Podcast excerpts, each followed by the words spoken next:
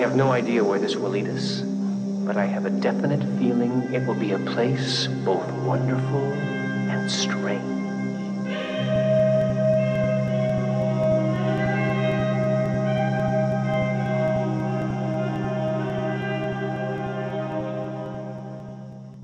And just to kind of clarify, I really like interrogating Cooper's ideas that Twin Peaks was either an ideal place or at the very least Cooper focused more on the positives. Mm-hmm. I like to critique that idea because I actually find the idea of Cooper being wrong about the town interesting. Mm-hmm. I don't think it is a flaw in the show or a flaw in writing. I think it's a character flaw that makes him feel more believable. Yeah. I think that his enamored state about the town and how much he gets absorbed into it and the sort of flights of fancy he can enter into show a potential weakness in his in his personality mm-hmm. that I like. So to me it makes him more nuanced that he would have that period where he tried to live in the town more and that maybe he did underestimate the darkness that was there.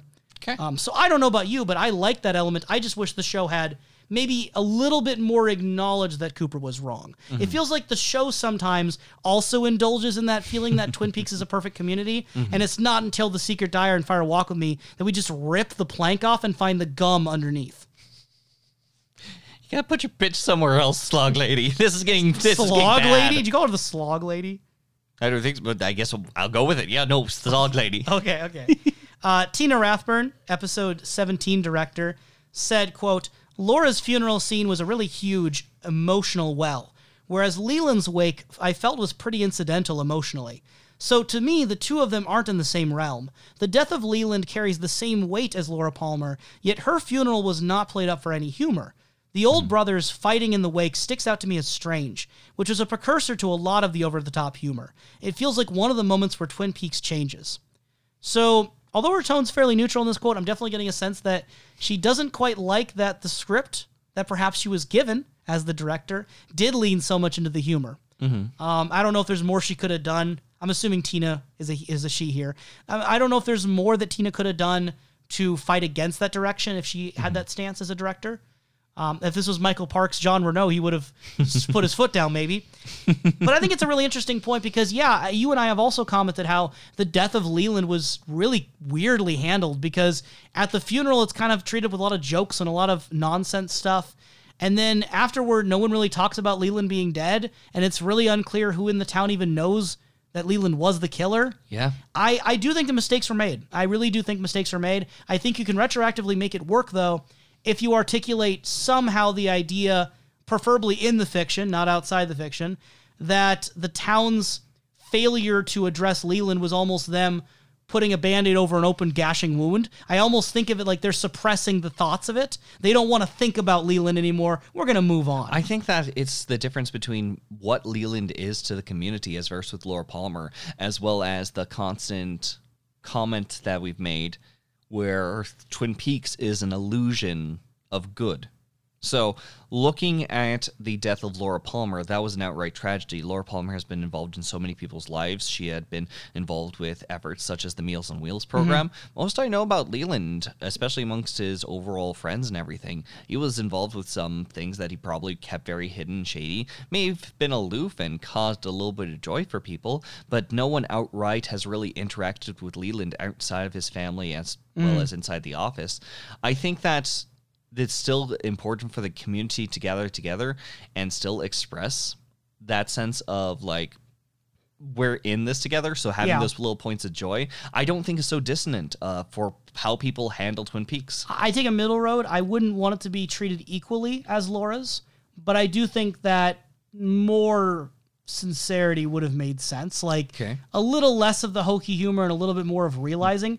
But again, where I think I'm okay with is if the narrative would have treated it as less important and then everyone kind of just forgets about Leland, but mm-hmm. then done something with that forgetting. Like thematically, there's this idea we mentioned before with like Ronette and Sarah Palmer, how the town just forgets about the survivors. Like Yeah. it doesn't care about them. The show just straight up drops Ronette and Sarah Palmer for episodes and episodes and episodes. So to me, if you look at it and you're willing to interrogate that sort of failure on the town's part, I think it's interesting. The problem is that I think it's not just a failure on the town's part. I think it's a failure on the show's part. I don't think the show was purposefully not doing anything with Sarah Palmer. I think they just kind of didn't know what to do and they just moved on from her, which I think was an oversight. I would feel more about that probably if it wasn't for the Bobby Briggs speech at Laura Palmer's funeral, in which the town's neglect still continues to live on. It's Season one, baby. Different it's- time. It's only after like someone has died in which like there's even some interaction Yeah. with the idea, and it's only because of just this ideal of Laura Palmer, which I don't think anyone had an ideal of Leland Palmer, uh, unless no, no, I don't No. believe it. he I think he had garnered a lot of sympathy following Laura's death though. In the months prior to Leland dying, I think he had the town had rallied behind him a little bit. I don't think Okay. it was overwhelming support, but I do think that even like the Haywards should have had more of a reaction out of this, you know? Like especially if not for Leland, for knowing that Leland had been the one to do this to Laura. Okay. We should have got a reaction out of a lot of people. But it's, but we didn't. I think that I kind of enjoy the amount that we didn't get, mainly because it lingers into that question. Like, how much does the town even know? Yeah. Or even is accepting I, I think it ends if if you end up enjoying it, it's a very murky kind of you accepting that the show didn't portray things as in quote unquote should, right? Hmm. In a in a in a normal situation, yeah, people should be reacting and processing the sort of darkness that Leland was. But that's that's the fun That's part. how it should go. Twin Peaks is a dream. Twin Peaks is means of ideals. And when the ideal person goes away, of course, that's a tragedy. And we remember all those Yeah. sort of good portions. But when someone who has done something inconceivably bad, that gets swept away because we need that image. Twin Peaks has yet to be fully challenged, if you will, because I I don't even believe like after the incidents, what happened with Miss Twin Peaks, that that'll even be talked about that much. Mm-hmm. I I believe we just next ta- year we treat it as the 30th anniversary again. Yep.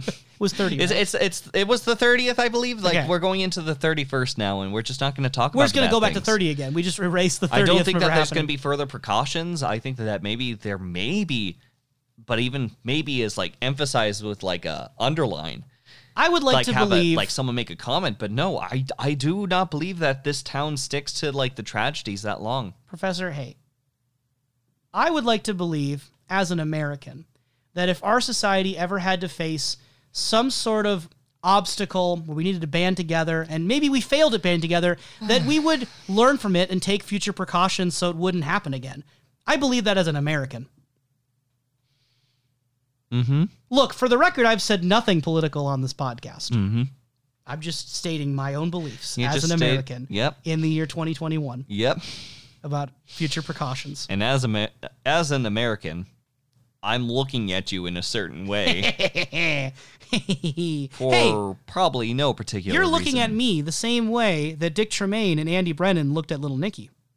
Like I'm the devil. Speaking of Little Nicky, Little Nicky Needleman's actor, Joshua Harris, He was a fan of Twin Peaks because his older sister was a fan of Twin Peaks. He watched most of the episodes by the time he was on the show, even though he was 10. He was trying to figure who the killer was and everything, and he was excited to be able to audition for it. Notice that oh. Michael Parks, the guy who plays Jean Renault, didn't watch it. Little Nicky's actor, Little the 10 year old, watched it. Oh, I, I love that. I it's, love it's interesting. Uh, again, generally would not recommend the show for 10 year olds, especially No. the, the darker content that happens later. But, but, everyone's different. There are some very mature 10 year olds who can mentally handle things that we, might, we don't underestimate them. But Yeah. generally not uh, recommended for most. Uh, we could see that I, as an adult in his mid to late twenties, could hardly survive You're the pacing film. after Fire Walk with Me, yeah. Uh, the actor who played Evelyn, Annette McCarthy, said, quote, it actually was a one-time kind of deal. I was supposed to do something naughty or tawdry on the show or something, and they just kept writing, and I was very pleased. Kissing James was like, actually, I have to tell you, it was the real deal. He gave me that kiss, and I went to Mars. I knew him for a little bit afterwards, and he's a very good man. I remember watching our episodes together. That's sweet. And then James Marshall, the actor behind James Hurley, Okay. said, quote, also, I just, again, we've never acknowledged it. I love the fact that James is played by James. Yes, It, I, it I do feels right enjoy for that. that. character. It it does. So James Marshall said, quote, At the time, I expected Donna and James to continue their romance because I felt there was a lot left to explore there. James and Donna didn't need to get married, but they should have been together and worked through the pain to figure out everything that happened. Yes, yes. Let's do something with the characters. I agree, James. To hold up a level of innocence in their characters. You know, the innocence that they have, the purity, you know? but the writers felt different. So I was taken aback once the James and Evelyn story began and Donna went off trying to be this hoochie girl. As an actor, I focused on what was cool about the situation. It was a beautiful romance and sexy in a way with a younger guy and a bold woman. It was actually fun working with Annette, though. She was really cool. She was really fun and a really good actress, aside from being an incredible kisser. I am glad that they both They had a both enjoyed that kiss. That's great. Those kisses. Again, the Evelyn arc is the best thing to ever happen to James. It is.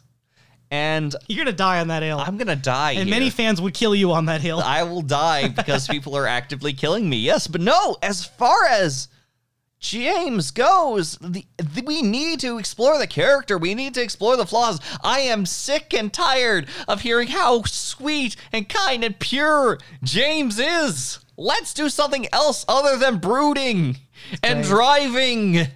Please. so no, I agree with you, James. I thoroughly agree with you. There's a little bit that I disagree with, but I thoroughly agree with you. the things you agree with, you agree with thoroughly. The things you disagree with, you disagree with thoroughly. Yes. It's a coffee and milk kind of situation. Yes. How would James Hurley enjoy his coffee? Injection. He would inject it straight into his vein. I think it's I think it'd be an old cup of coffee that he says that he's gonna drink, but it kind of sits around for a long freaking time until just finally he just sort of drinks it in the moment. I'm not And sure the James flavor is sort coffee. of faded. I'm not sure James gets coffee. I feel like he would just take any coffee you hand him. He would drink it. I don't know if he understands flavor profiles. So so you're the one who says he'll just drink it. I'm saying he just leaves it out until eventually. I'm just saying he doesn't care about his coffee. We both agree about that. Yes. Whether he ends up never drinking it, taking forever to drink it, or he'll just take what anyone ever gives him, he's not picky about his coffee. I yeah, no, I we're good. uh, moving on to other side characters, smaller time characters. Uh, Denise Bryson. A little bit more on that one. Denise Bryson playing. That's the character, Denise Bryson. Oh. The agent, Right. Oh, yes. played by David Duchovny. Yes. Okay, we're good. Okay, whew. Been a long time since Denise was brought up, It's huh? been a while. So, Kimmy Robertson, the actor who plays Lucy, quote, I would run into actors who were desperate to be on the show. One of them being David Duchovny, who went so far as to ask me out and date me, basically. All the time we were dating and talking on the phone, I thought it was because he liked me, and it wasn't until this year, and the interview was done in 2013, that I realized he was just doing that to get on the show. I didn't know anyone had that amount of fortitude to put up with me for that long. How smart was he? It's amazing. I like how she's uh Excuse she's taking me? the situation to be how fortitude, how good he is. It's like he was using you to get on a show. Not only that, That's really not But Lucy, like you're even saying, like putting up with. Are you okay? Yeah, that's sad. Uh, Michael Horse, the actor who plays Hawk, said, "I love David Duchovny." He just said, "I love David." It's to David Duchovny, just to clarify. He's one of the smartest guys I've ever met. He was so funny. He came on as the transsexual. That's the word he used. And some of the crew guys were looking like they were a little uncomfortable. I was going, come on, he's playing a character. I had my picture taken with him in drag. I did an episode of X Files and I was in the makeup truck. I said, Yeah, I used to date David's sister. I showed them the picture and they didn't really say anything. David came in and they showed him the picture asking about his sister, and he said, That's me, you idiots. That is a series of Series of things. It's an emotional roller coaster. It is. some good, some bad, some ugly. I mean, that you're not wrong. The three halves. The three halves. Yeah, I don't know if we want to say anything about that one or just let it be. Yeah, I don't really think I. I, I think that the, the quote speaks for itself. All right, cool. Let's return to an old favorite then, Ben Horne. Oh boy. So there's a scene in episode 18, if I did my notes correctly, where uh, Richard Beymer said of that scene, quote, the scene was supposed to end when Hank came in. He says, Ben, you're out. Then he turns and leaves, and that's it. I, I believe, don't quote me on this, I believe this is the scene where it's around the time that Ben was like looking at that old footage Okay. of himself, because it's like when Hank shows up to kind of intimidate him. This is before the Civil War era, Okay. but like not too far before. Okay. So the scene was supposed to end when Hank would say, Ben, you're out, it would be cut. But he didn't say cut. So I kept repeating that and found myself walking to the desk, throwing things, sitting on the desk, making shadows on the screen, right? It was all just him letting it roll. Maybe he detected that I was in a particular mood that day, so he wanted to see what was going to happen. He could have left it on longer. I would have just kept doing stuff. For me, Duwayne was one of the finest directors in the show. That's referring to Duwayne Dunham. So I don't know, I just thought that was kind of a cute little story in the behind the scenes that Ben's temper tantrum in that moment after Hank. I kind of, but I like that moment because I remember how that felt where Hank had been like, Ben, you're out. And then Hank just kind of like repeats that, grumbles it a bit, and then starts throwing stuff like a baby, like a temper tantrum. I really like that that was kept in. Agreed. I think that's it's really shows what Ben was willing to do when no one was looking. Mm-hmm. Good.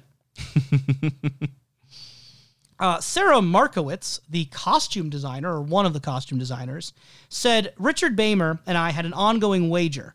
Richard was convinced in television that rarely was an actor's feet shown, and in fact, he could wear bunny slippers and no one would ever know. So he wore off camera shoes unless his feet were going to be seen, and the deal was neither he nor I could say anything to the director or the cameraman about putting his feet in a shot. Honestly, he's mostly right. I don't think he ever paid me. Again, can you kind of see why I'd want like a behind the scenes of Richard Beymer? He's like a fun guy. Thoroughly. I, I just want to know how many people would go into work with bunny shoes if they had the chance. It doesn't seem like it was it was off camera shoes a lot. I don't think it was explicitly bunny all the time. I imagine it's the bunny. all about the bunny. Uh, James Marshall. uh, This is again referring to uh, to Ben. This is an intersecting of one of our least favorite characters with one of my favorite characters. Yep. Do you like Ben a lot too? Ben's a Ben is a good character. Not one of your favorites. I'd need some time to think on that. He that. might be, but he not may guaranteed. very well be. I almost said he was a good guy, but that's a lie. That's well, maybe by the end, depending on how you interpret him. I'm still trying to interpret what happened with the fireplace. Fair enough. Fair enough. Uh, so James Marshall said, "quote Every few weeks, I would sing a different song from West Side Story to Richard Beymer in the hall. If I was walking behind him, and he just hated it. So again, if you don't know, Richard Beymer was famously like the star of West Side Story. Really? Oh yeah. And he He- hated it? Like No, no, no. You got to realize this is James's actor constantly singing to you the songs from decades that you performed in the hallway when you're just trying to be left alone. you see, like, okay. I, I, I think I'd handle it a little bit differently, but I can I can kinda see it. He didn't like it a lot, but once in a while I just had to, because as I was growing up, my parents played musicals nonstop on the stereo. He, Richard, would turn around really slowly and say, I check if James is working in the morning, and I brace myself for these moments. Which I just thought was really cute. Yes, that that, that is pretty We all brace ourselves whenever James appears on Twin Peaks. And thankfully, hey, uh, I have not experienced West Side Story before, but I will maybe have a chance in the theater. I, I That's kinda a new one. That's not the same thing. I know it's not the same. Not a replacement. Honestly, like, I, but the thing is, is that it's not really a replacement. Seeing like footage of it, you kind of have to be there in order to get the full experience. Maybe that's just me with a bit of bias onto that, but the, like sitting amongst other people looking upon the stage for West Side Story. Are you That's saying exciting. you wouldn't do like a film adaptation? Is that what you're saying? Oh no, I mean like, did you mean like Ben was like on stage in a He live in the performance? Oh, the movie. Well, then no, I and I guess I just I, I don't know why I assumed you knew this. You said you like musicals, so I just I kind do of like assumed. musicals, so I assumed that was Yeah. like the live action musical. No, no, no. Richard Beymer starred in the movie adaptation from the '60s of West Side Story. Well, now we have to watch both. and opposite of not opposite, but like one of the other main actors was the actor who played Jacoby. Okay. Those two are like really big deals in it. So one of the things that's kind of fun about Twin Peaks is it reunited those two cast members. so no, like in addition to Sunset Boulevard, and we previously watched Wizard of Oz, I think West Side Story would be in the discussion for like a related movie. I'm also going to check out the noir film Laura next year probably because that's Oh. a, that's a relevant that's a relevant film as well. a film named Laura is relevant. You yeah, say? there's some plot details. Okay, I thought I mentioned it on Pod once, maybe I didn't. Who knows? but now it's here. Yeah, I think look back one. I think I brought up Laura. Um, so last thing I have before we can go to some questions again is another production error. This one's from episode 19, and I don't want to give you any context. I just want to let this linger. If you want to do something with this, Please. So you know how very famously in Fire Walk with Me, Teresa Banks' chest rose as though she was not dead in the morgue. You know about that? Remember that? Yeah, yeah, I remember. I remember. Dougie Milford's corpse is seen blinking. I mean that that might be a problem. We never caught that, but uh, that's that's that's really noticeable. If, if I'm sure it's there, I believe the citation there.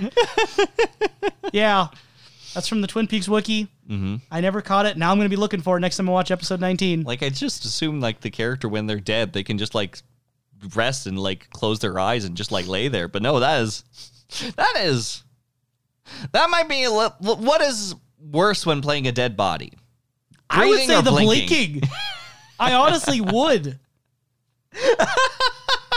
so you know, if you whatever you want to do with that, whatever you want to do with that. Yes. Now, as far as Dougie went, whether he is alive or dead, that truly was a powerful character journey. But thankfully, thankfully, one of our listeners did uh, send us a nice question. Where do you keep coming up with these questions? Where what? How are they sending these to you? they are sending it to me the most proper way into my own brain. Uh, so thank you very much, Unplugged Professor, for sending us this next question. Which character journey did you enjoy the most? And character journey can mean all sorts of things. Like maybe you might think Cooper into insanity, Leo into a lion, or Hank into useless. what? It's my least favorite character journey. What is your favorite though? I have given you five and a half answers. Uh huh. So, uh, my actual answer for if I had to pick one favorite is Ben Horne. Okay. I feel like that's not really that much of a surprise, but I, I will explain briefly, I guess, why. I feel like he is a character that goes through a significant amount of change in the narrative. Okay. Uh, he's a very dynamic and layered character with conflicting motivations the whole way through, and he substantially changes throughout. And I feel like those changes were a lot of times clearly dictated by his environment, and a lot of his motivations, while being unclear sometimes of his actual end goals, they make sense in like when you look back at them. Mm-hmm. And I just think he's consistently entertaining and interesting. A lot of characters like will have overall strong moments, but then like fizzle for an arc. I enjoyed every arc of Ben Horne, and he was a main character the entire show. There are a few Twin Peaks characters as constant as Ben Horne. Uh, even Catherine wasn't there the whole time. But uh, I, I I truly enjoyed him. I see. I know there's some people who don't like the Civil War era as much for Ben, or maybe they don't like his carrot days. But I happen to enjoy those as well. So for me, I would say Ben Horne as my legitimate answer. Okay. There are some runner-ups though. Uh. Dale Cooper, second one. Um, I think that overall his character arc running in the background of the entire series is very strong. I think the devastating note that season two ends on with him feels like such a powerful move against, I guess you would say, what people might hope for that character. It was a very bold choice, but I think it really, really worked. Um, I think that that moment with Jean Renault about Cooper bringing in his own form of darkness really it leaves a breadcrumb trail to follow that allows you to dig into his character in a lot of fun, interesting ways. And I just overall think he's a really fun character moment to moment. But even just in terms of the character journey, I think you see him go through different stages as well. Okay. Third, and a similar note, Bobby Briggs. Again, dynamic, changes throughout the show, uh, consistent presence. I do think Bobby, though, had some weaker elements. I think the moment where he's like with Audrey for a few episodes with the Ben Horne stuff, that didn't quite, it wasn't quite as good. I don't think it was like outright bad, but I definitely think it was the weakest part for Bobby for me. But I do think he's one that is consistently improved by Fire Walk with Me and the diary, which I assume are part of this question. I assume those would also Yeah. count. No, i- include as much as you'd like. Um, that is kind of a cop out answer, I admit. I put the Palmer family because I didn't know if I wanted to put Laura, Leland, and Sarah separately, but all three of them.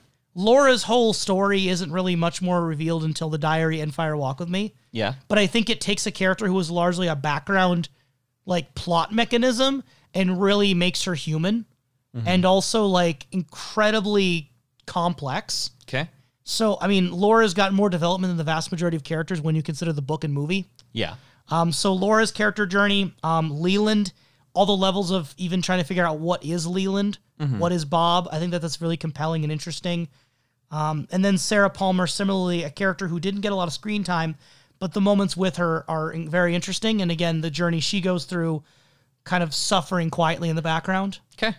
Uh, and then my last answer, um, just kind of rounding it out, uh, maybe an odd, odd, odd oddball one. I don't know. Uh, Harry Truman Okay. Um, he's someone that when you do isolate his experiences, kind of for the same reasons you mentioned why you think in the return he might not be in law enforcement anymore. He goes through a lot of stuff in this show. He does. There's- And his attachments to Josie and Cooper and where those end up bringing him.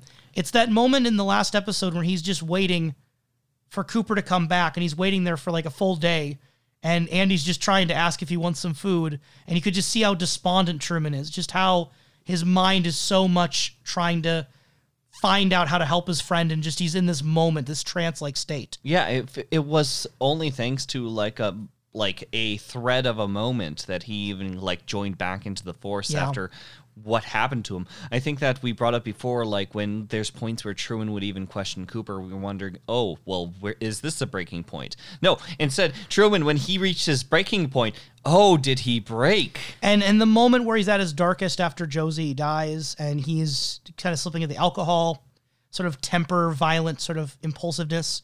Um, again, seeing that character who's been shown to be such a upstanding member of the cast morally and such a symbol of kind of order within the society, um, seeing the personal toll of Josie on him, I think it brings a lot of reality to an otherwise very confusing character of Josie.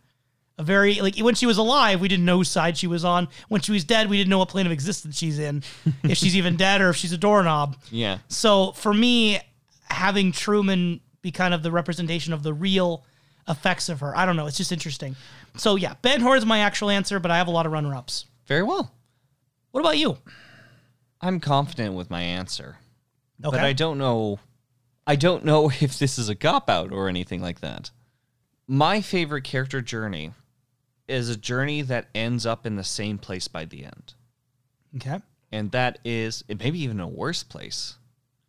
That's for Ed. hmm okay Between like Ed and Norma's overall romance at the end of the day, when things are written down into its simplest bit of nature, Ed did a lot of morally questionable all the way to bad things in pursuit of the things that he wanted. Mhm. That's all the way back in high school, and that is up to the character that we see up to this point. But what I love about the story is the overall murkiness of every step of the way of the situation, all the way up to the end. Mhm. And you'll end up looking at it, and even if I imagine, like, th- this is me possibly speaking out for multiple people, and I know that there are other people that may say no to this, and I respect, th- like, these. i'm ready to say valid. no to but it you look at it and it's looking at this guy and you feel bad for literally him living a life that he does not want and when he tries to reach out it, there's nothing to really work out for him. Mm-hmm. There's nothing to work out for norma. I mean the luckily norma it seems hank is going away. Mm-hmm. It seems at the very least she'll have that bit of freedom. But the way that Norma describes Ed's and hers relationship with other people yeah. and how they handle other people, Ed's not going to move away from it. Ed's not going to force anything out of it. He's going to sit by Nadine's side, sing sweetly to her. He's going to care. But I think that that's going to be the very pacifying, passive life he'll live. Mm-hmm. And ultimately, I think that he's one of the characters left the most unhappy at the end. and that's your favorite character journey It's my favorite character journey because not only does it just kind of like feel so crushing at the end, the character kind of ended up with something that some, some may argue was kind of deserved and he's got to face the consequences. But it does, it's powerful enough to say things aren't so simple. None of this is simple. And I think that, yeah, that's why it's going to stick out to me the most. Yeah, I respect that. Um, Ed is not a character I've especially over my repeated viewings, including this most recent one. He's not exactly a character I've been that attached to or that interested in. Um, I think I generally am on the lower end of appreciating Ed and Norma and their individual characters and relationships. Uh, as compared to most fans, I think I'm generally more on the lower side. Okay. But even then, as I say that, that's just a personal, subjective thing. I don't have any concrete reasons that I would dislike Ed and Norma's characters or relationship in seasons one and two. I I think that the characters as they're presented, I, I think what you've said about them and the the interest you have in them and the things that you see that are either emotionally or intellectually stirring or both, uh, they're valid, totally valid. So I, I think that's a good choice. If you had said something like Little Nicky, I would have reached over this table and slapped you. And I wouldn't have got, table, too. I wouldn't have got up. I would have. I recently watched the second Space Jam movie. Yeah. You know, and spoilers for Space Jam 1 in 1997. Uh, but at the end of Space Jam, Michael Jordan has to make that dunk, and his arms extend all the way across to make that dunk. Yep. My arms would have done that all the way across the table to strangle you.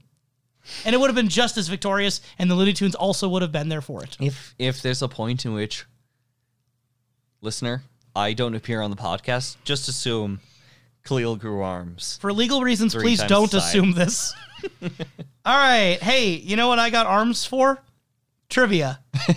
I got all the arms for trivia. One moment. Was that both questions? Yeah. Favorite character journey and who would have been a Oh, good I skipped the. I did the page thing. I'm going to Never stretch mind. my arms across the table, So do you? slap you. Anyway.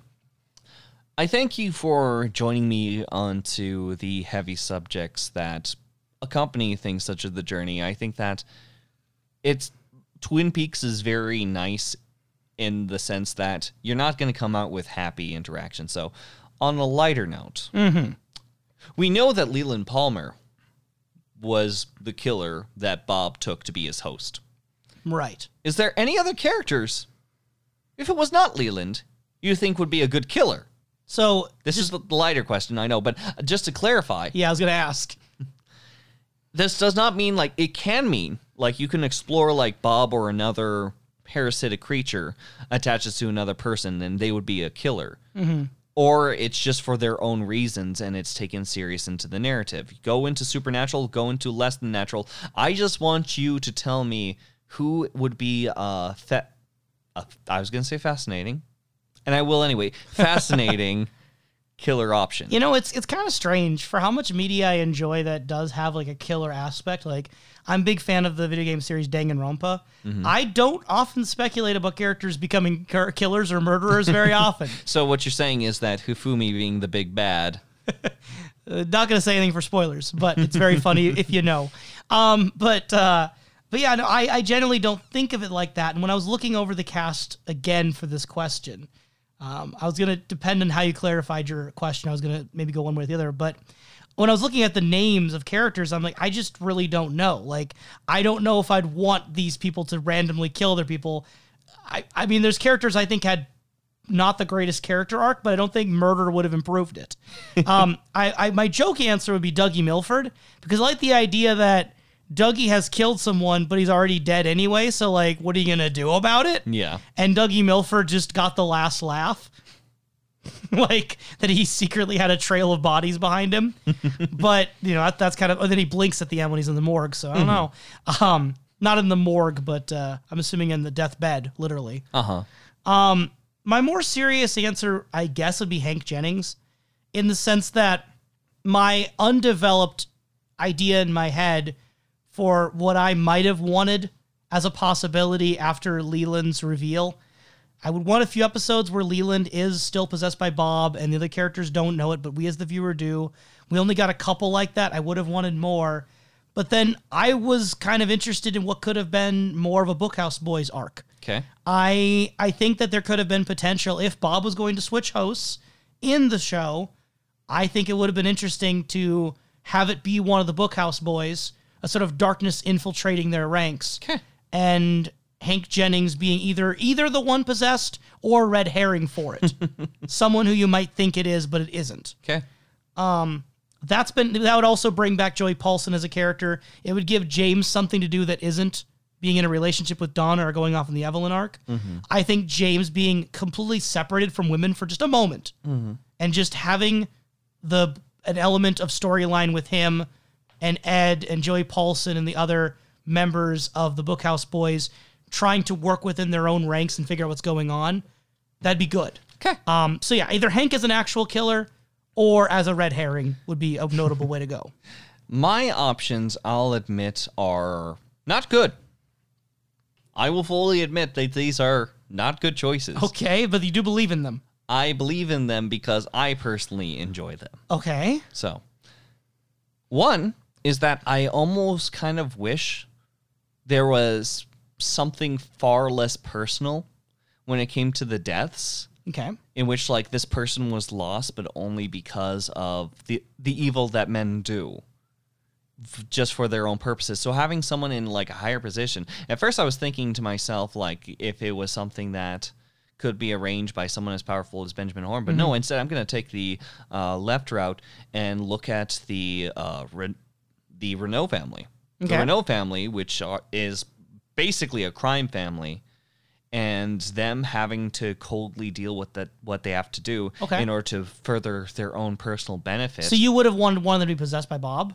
I don't think this would be a possession route. No. Because Jean Renault's already killed someone. John Renault has already killed someone, but just having like this trail being led back and maybe some mild influence, but overall it's just again a cold killer act in which someone would have to like at one point one way or another ask themselves what why just why So you would And- want Jean Renault to kill Blackie, but then also kill like another character in Twin Peaks? I'd say that it doesn't matter who exactly it's pointed at. I assume that Laura Palmer is dead, and that is the killer. Like, if it was just like John Renault, who just like hardly even knew her, or even oh, you're saying Laura's killer. like any of the deaths connected, yeah, Okay, that's what I'm trying to understand about your question. So you're saying if someone who was killed, like Laura or Maddie, yes, changing their killer? who the revealed of the okay, killer. that's not my answer. Oh, I don't. I don't mean Hank Jennings killed one of those people.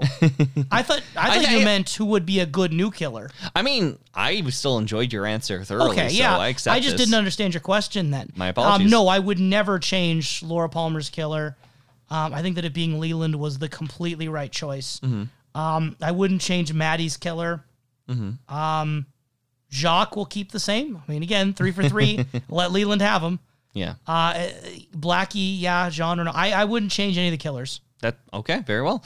I again like this Elseworld sort of flirtation just because I wonder what it would do for the overall thing. Because again, I accept that my options would be full dynamic shifts. Okay, so you said This will not be the Jean same thing. killing Laura. the more so again the Renault family. Okay. It is something in which it's the cold action of men doing evil, if you will. The I think Jacques killing Laura would have very different connotations than Jean or Bernard, just based on Jacques' familiarity. Yeah. That would change the dynamic in a, in a different way. It's could. It really depends on how much involvement or even like care Jacques does and how much you even believe he would even care. Right. So I do like an idea in which it's just the action of the evil that men do that if you put them into the table and ask them why, mm-hmm.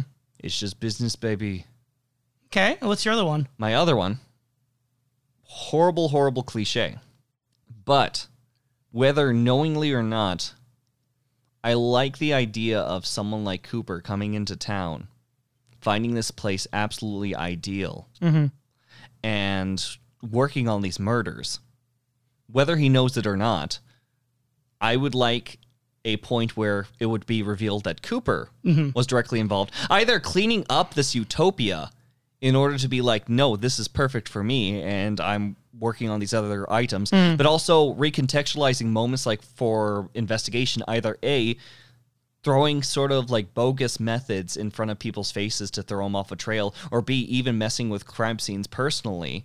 In which, like, through rewatching, as that sort of gets revealed and mm-hmm. rediscovered, you look back through these methods and being like, yeah, no, So are you thinking when you say clean up, like he would have been killing Jacques in the hospital, for example? Mm, potentially. I think that, like Blackie and Jacques would be examples of yeah, he could be doing some vigilante side stuff going on. yeah, Laura, I think it's a little harder to make the case that he would know that she's an evil he has to kill. it's overall like he's like he's following these overall trails maybe it's just involved in areas that he's overall Hmm. interested in looks through deer meadow just didn't work out so well they So, ended up not liking it Do either of these on. possibilities you like more than Leland being the killer?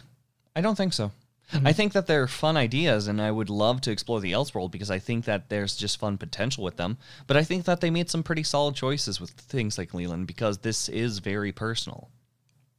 One thing also your question reminded me of that I don't think I mentioned ever before, maybe I did, is that when there were all those fake scripts like circulating and there was the mystery over who is the killer. Wow, Bernard, really? He came back? What I'm getting at though is that there was an alternate version of Maddie's death that was taken with a different actor.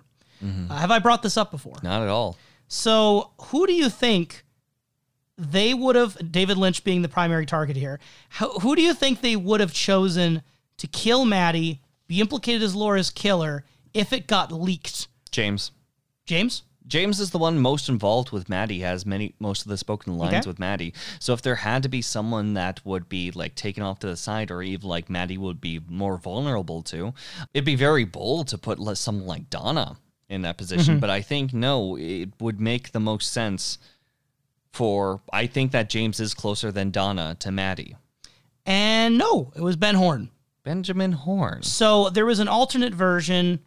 This is again, it's to the status of legendary rumor, but there's enough people who have mentioned this that I'm confident it probably did happen. Okay. Where it was a shot version of Maddie's death, once with Leland, and then also with Frank Silva as Bob, because obviously they spliced together the footage. Mm-hmm. And then there'd been a third version of it with Benjamin Horne being the killer that had been recorded as like almost like a backup if something got leaked. now, I think it was more of a red herring that Ben would be the killer. I don't think like that was something they would have done if the Bob Leland thing had leaked. Okay. But it does raise the question if that is the case, um, that Ben had been the other likely candidate. Um, I think that that in general would be a much weaker character for Ben Yeah. if that had been the route they had gone. And I think it also would have been a much weaker route for Leland had mm-hmm. that been the route they had gone. It's a lot of what ifs, but you, you you know you asked who would have been a good killer if not Leland. Well, there is footage, arguably at one point, of Benjamin being the killer. It's Which I never surfaced. Though. That's where I kind of wonder if it's a legend. Isn't that grand? But yeah, that's why I know that may be strange for me to say, but the way that like what ifs can be like very off branching as far as my mind goes, that's why I usually stick with the overall media itself. No, I, Though I like what ifs. I just think this is one where it's really hard for me to find a what if more compelling. okay. you know, because recently on our YouTube channel, I made a video about the anime series Utena, and that one had an, a what if as the main premise of the video. Mm-hmm. So I, I do get the appeal in doing that. I mm-hmm. just think it's so hard for me to imagine something even on a competing level with Leland being the killer. Mm-hmm. Because everything after like worked that in so perfectly. Mm-hmm. And also even just thinking of where the characters were prior to the reveal it did so much for Leland as a character. Mm-hmm. And it added so many layers of tragedy to what happened that I think there's just nothing that could have been as good. And yet, when you looked at like polls from the time, people generally did not expect that. you know, this was at a time where people were still suspecting Leo. I mean, I still suspect Leo, but I know the answer. But that's just because it's Leo. Like Leo Johnson, I'm going to stumble haphazardly through the plastic wall and bring you trivia. If you guys haven't noticed the format yet, in case you haven't. Um, so this is from episode 21 and onward. So we're getting toward toward the end of the series at this point. Mark Frost says that if he had to do season two over again, he would have started the Windom Earle storyline right after Leland's death, or maybe have a jump ahead in time within the show. What do you think of that? how long of a gap is it between Windom Earle? One and- Jean Renault. One whole John Renault. because that's the main arc that had began before Leland that resumed after Leland. And then soon after Jean Renault is gone is where we start seeing the Windom Earle stuff pop up more. Now, overall, I would. I think that John Renault needed his time. Yeah. I think that there had to be things John Renault brought up to Cooper that would question Cooper's resolve mm-hmm. before his greatest challenge. This is an example of the Black Lodge being in the real world. And I think, yes, I'm very, very thankful that that came around. Now, mind you, maybe things would have been skipped or jumped around inside the future. I don't know how far in the future are we talking. Are we talking just like a just few months? jump ahead in time, A yeah. few weeks in Twin Peaks time? Is it going to be 25 years? it's and so that one is far too broad for even Sure. like me to not go crazy with. But considering like going straight to Windom Earle, maybe flirt with it. Maybe Yeah. like have like mention of him in the background, but don't take John Renault. out. I, I I still feel like the main thing I would move earlier would be Annie. If I had to pick one thing to move earlier, introduce Annie like even two episodes earlier, because that relationship I think mattered so much. yeah. And it, John Justice Wheeler also like if I had another thing to move forward, I'd move him. But I think Annie's more of the priority considering where the narrative goes. You know, like Mm-hmm. this season two last moment. I'm kind of curious overall when you consider like characters that were involved around the John Renault portion. Yeah, If we could move Annie sooner, yeah. I mean, how involved inside of the position is Denise? Like, how intricate is Denise to the overall Twin Peaks and the general functions of the FBI? Denise functionally was more of a FBI connection who could vouch for Cooper in a moment where Cooper was being placed under suspicion, and someone who could work with Cooper to take down John Renault. In that capacity, outside the FBI connection, could have been replaced by anyone in the Bookhouse Boys or in the police department. I think that you could easily swap out Denise for Hawk. I think having that line kind of softens the blow a little bit with, say, for example, the overall questioning of Cooper Mm-hmm. and how he is struggling. I think making Cooper more alone Yeah. in those moments in which like he is fully involved with law enforcement in Twin Peaks, and only by toppling over people such as the Mountie with his double agent ways. Mm-hmm. No, I think that there can be. I, I think I prefer the idea of instead of Denise being around, bring in someone like Annie, if you will, Well, sooner. and this is also where if we brought Audrey in as a disciple, this is also where that could happen too. Yeah. Because noticeably, when Denise is around, Audrey meets Denise, and her first reaction is, "There's female agents in the FBI." so, like, this is kind of a moment where I think if you were to bring in Denise, you would also use that as an opening for Audrey to become closer to Cooper Yeah. in a non-romantic capacity. Um, so I like Denise. I think that Denise while there are some things we question about the tone of the character and how the character is handled, was so ahead of its time in terms of like potentially transgender representation, mm-hmm. or at the very least, gender nonconformity. Mm-hmm. If we look at it more as cross dressing, however you want to interpret it. yeah.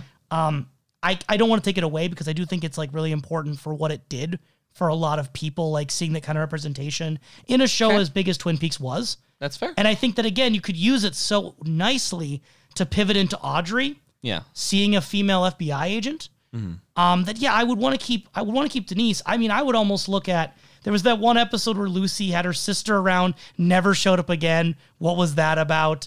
Um, there was. It's to show the continuity that she had a baby. And that's why Lucy had to leave for a I mean, bit. even MT Wentz, like having Norma's mom in there, like it was. I didn't mind it, but like, imagine if instead of MT Wentz, Annie came then. I don't know. Like you'd have to change things so you could. St- you have to figure out what to do with. uh You have to figure out what to do with Ernie, but you know, once you figured out what to do with Ernie, it could work. It could potentially work. I still do enjoy Norma's mother just because of just the cold relationship she has, even outside from her family. Really it's good, but if I, if it came down to that and bringing Annie in, I'd bring Annie in. Like that's Yeah. the thing. Like I don't mind it. It's just I think the Annie arc needed a few extra episodes. Mm-hmm. Again, I think these are drastic moves though, because I don't even know if it needed that many extra episodes.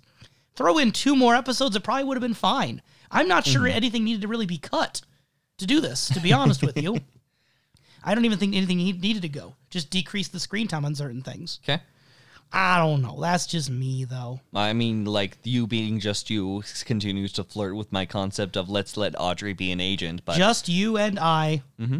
letting Audrey flirt with being an agent, not with Cooper. I mean, she's already shown prowess, say, for example, trying to find ways of interrogating individuals, as well as just slowly uncovering mystery and even like pushing yourselves to great dangers. Yeah. Do you think with all this theorizing then that like where do you think Audrey's going to be if she's in the return? In the return, I mean, she. Like one, do you think she's going to be in it? And then two, what would you I do do think, with her? I think that she will be in it if she survived the bank incident. Okay. That's the big thing. That's the big elephant bank on the room. The big elephant explosion in the room. yes. but I really would imagine she still continues along lines with Benjamin Horne. I think that the Horne mm. family is strong enough that unless that there was an influence like Cooper off to the sides to push her in another direction, I don't see any reason why she'd overall walk away. It was overall her choices to chain herself to the mm. bank vault, I imagine, to continue her own personal actions. These were overall her choices to continue on her dad's work, and it didn't seem like there was uh, other alternatives to her motivations. So, Okay. Uh, drastically pivoting back to uh, things involving Windom Earle and the trivia here. Uh, the actor behind him, Kenneth Welsh, apparently would make requests for costumes. So, like, one day he decided to be a fat biker, and then they would just, like, do that. Welsh said, quote, David Lynch was hardly involved at all, except from a distance. He would have approval of things. He disapproved for what I was wearing at the beginning when Diane Keaton directed. He said, Windom should be all in black all the time. And Mark Frost was in and out. Bob Engels, aka Robert Engels, mostly was very involved. Mm-hmm. So by the time that Windom Earle showed up physically, mm-hmm. David Lynch was basically not around other than just to say no to some things. And then Mark Frost was almost entirely like he was just coming in and out as well. Where this is where you get people like Robert Engels, Harley Peyton, um, you know, being the bigger figures really for season two. yeah. And it is a curious thing then the idea that Windom Earle should be always in black all the time. Clearly, David Lynch did not get his way with that because Windom Earle was constantly playing dress up.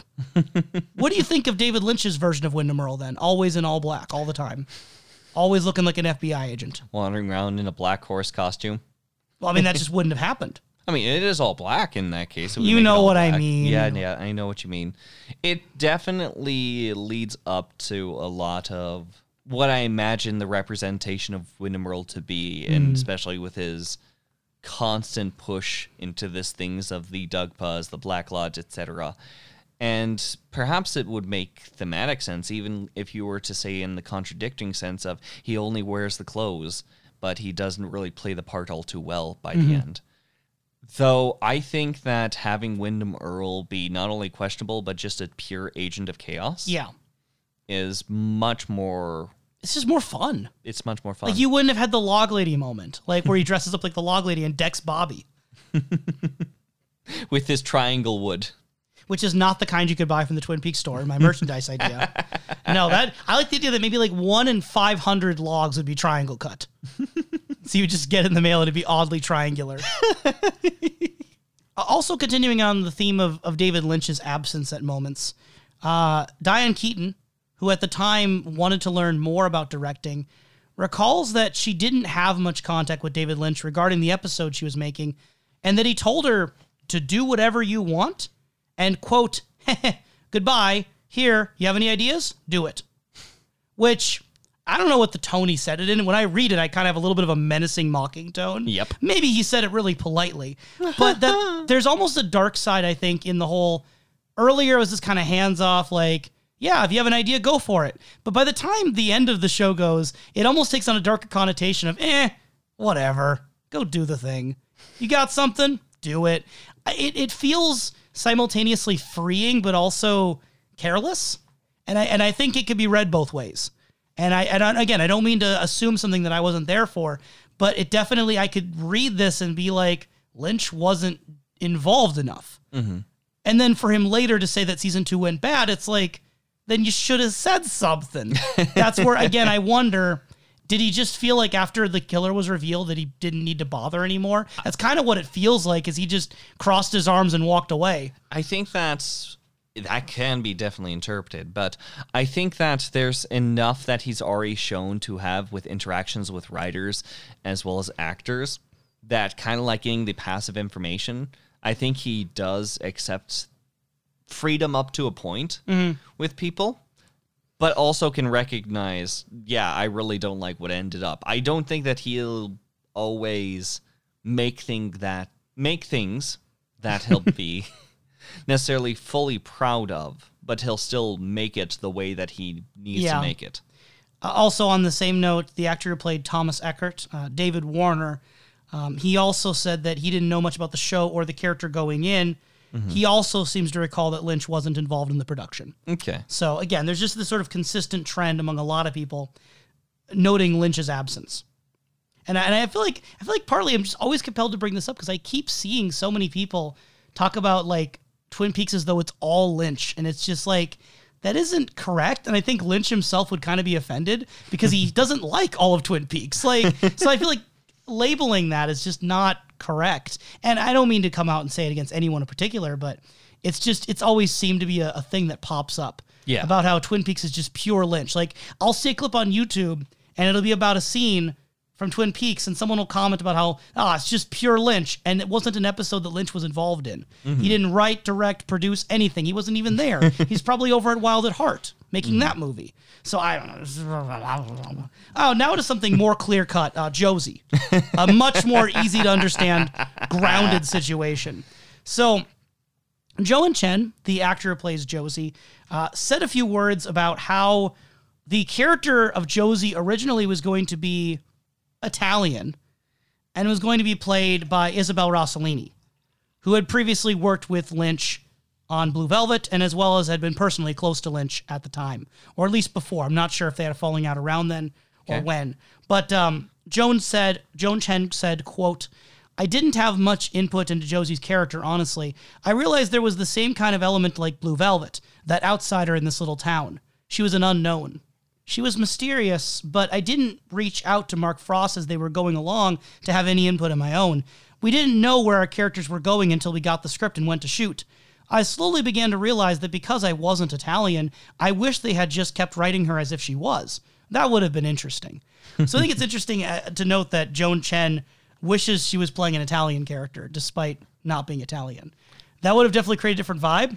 I mean, we already had a different vibe. We already don't- had oh yeah, we already had um Catherine, Yep. yeah, Yep. with Piper Laurie pretending to be Japanese. This would be the less offensive version, I guess. I mean, like, as far as like, if Josie were to play an Italian already, I think that there may have been, I don't know, less dissonance. yeah, I don't know. I mean, I, I mean, obviously, like, there are Asian Italians out there. right, So it's not saying that it's out of the ballpark. right. That that's completely possible. Um, it is also notable considering how much of the Hong Kong plot later came into things, like how It'd much. Italy now. Yeah, I mean, really though, if you just change the locations, how much would really change? Nothing. So I think it would have been possible. I just don't see it as like when she says she wishes she would have kept writing it as Italian. I'm almost wondering what would be gained by the character being Italian. I don't think either way really mattered that much for the end of the day. I don't know. Eh, maybe it's like another layer of outsider, if you will. Possibly. Michael Ontkean, the actor who plays Harry, admits that he would purposefully mess up scenes with uh, Joan Chen just so he could keep redoing them with her. Which, considering the scenes God that he had with her, Why? um, This is creepy. It's a little weird unless she's into it too, in which case you're still wasting the camera person's time. Yeah. Everyone just got to watch you keep making out with each other. Like just save that for later. Buddy. That's my advice to this person 20 years 25 years ago. Over 25 years ago. I hope that he followed it in the past. On the topic of Josie's fate, the of course the the elephant in the room. We've said this we've said the elephant in the room so many There's times. so many elephants in it's, this It's become a consistent trend. It's getting cramped in here, guys. There's so many elephants. Mark Frost said, is again, straight from the elephant's mouth, Mark Frost, quote, I think that was something David and I talked about, and he had the notion that she, Josie, should be lost in another realm, but imprisoned in a way that it shouldn't be a physical as much as a metaphorical prison. Okay. We had decided at the end of her arc that we didn't want to do another melodramatic death. We wanted something that had some mythological feel. And the next thing you know, she was a drawer pull. Does that explain everything for you, Professor? No, not a thing. Zero things, really. I feel like Todd Holland keeps showing up in the trivia, but another thing with Todd Holland, the director of episode 11 and 20, he, uh, he said, I called Leslie Glatter up one night after an episode aired and said, What's the deal with Josie turning into a knob on the nightstand? And she just said, I have no idea. That's what it said in the script, so that's what I shot. It made no sense to me at the time I watched it, but you would get those things in scripts and you just had to shoot them as it is. Mm-hmm. It was the only time I've ever done that. No other show has ever required that kind of secrecy which reminded me a lot of the stuff we did in research with Utena, the anime, and how Ikuhara would just hand things to his people. and Ikuhara was a big fan of Lynch, so I feel like they have a similar style in that regard. Okay. But yeah, the idea that it was just in the script, so even the director of the episode doesn't have any clue why she was shooting this. This is just what she was told to shoot. So even the directors don't have all the answers with these things. What do you think of that? there is just the level of I I suppose I myself have not been involved in large productions such as Twin Peaks or any level of production that comes to things like media, but it just seems it seems like a little bit of a roulette wheel on what's going to happen on shift today. Yeah, we just get this neat little product on Blu-ray that we can watch 25 years later and just assume that everything was on purpose for a reason. and we can just all pretend that it was all the masterful vision of David Lynch that he all wrote in advance and all had time to plan out. Yep. It was everything was already like planned out from the beginning by one person, singular vision. Instead, it is like I, I've like it's like you took like your dinner from the double R, just placed it into the back seat without even caring where the cups were, and then you drove, knocking everything over into a mush. There are so And it does come together, but at the same time, you have to question: is it is the flavor supposed to be like too this? many cooks will spoil the broth. I mean, it only took like a cook and named Toad and a driver. Yeah, I mean, it really depends on you know who's who's driving a vehicle and how much you trust the driver to get to the destination you want to go. And I would say there's no one I trust more to get me to the destination I want to go than a certain pilot named John Justice Wheeler. Tell me about justice. So Billy Zane, Uh-huh. classic actor of Titanic fame Yeah. and Kingdom Hearts fame. Yeah, you well, you didn't like. Well, Kingdom Hearts. I don't think that Eckhardt was a part of, but she didn't introduce Eckhardt with Titanic. Eckhardt wasn't in Titanic, was he? Yeah, no, he was like Oh! what, like the bat, like one of the bad guys in it. Was he? he? I forgot he was in the Titanic. He played a character called Spicer Lovejoy. Love Carl? Love Carl's Maybe that's- back? No, it's Spicer Lovejoy. This is an entirely different love family. That's a fantastic name, but I either didn't know or completely forgot this information. Oh no, you just like it is officially on the James Cameron Titanic.fandom.com where you find his whole filmography and nothing talking about his character. But there are like scenes where Billy Zane and Spicer Lovejoy are standing next to each other. I think they're cohorts. I haven't seen the film Yet their itself. characters never met in Twin Peaks. no, it it I don't it's think. crime. It maybe Ooh. there's a Anyway, crime somewhere. Billy Zane, speaking of crimes, quote, At that time, I was pretty well known as the go to guy for sociopathic behavior on film. David and Mark Frost brilliantly cast against type. You had a show that was really filled with eccentric people for the most part, crazy to some degree, and they cast the guy who was known as crazy as the most wholesome in the show, which I thought was very clever and humorous and ironic. I welcomed it. I love that there was this Gary Cooper like sweetness to John Justice. He flies in on his jet to save an endangered species, and for his goodness, he gets the great privilege of deflowering Audrey in a plane. It was extraordinary. Quote So- Billy Zane. So Billy Zane does know that his character was working with Benjamin Horne, right? Um, yeah, but apparently he still thinks he's a entity of goodness. Like maybe that's the case. Maybe Benjamin Horne does have Hey, the angel on. Benjamin Horne's shoulder is still working for him, and he's an angel. Um, sure. That sure. angel has a name, John Justice Wheeler. Ah, sure. With rental. The devil has a name too, Jerry Horne. the, the who again Rest might be peace, dead. Jerry Horne killed by the cook. Died like that. Well, I mean, apparently Sherilyn Fenn also will vouch for Billy Zane and his character. Why? Quote, Billy's a really nice person. He's a cutie. He's funny. He's a sweet person.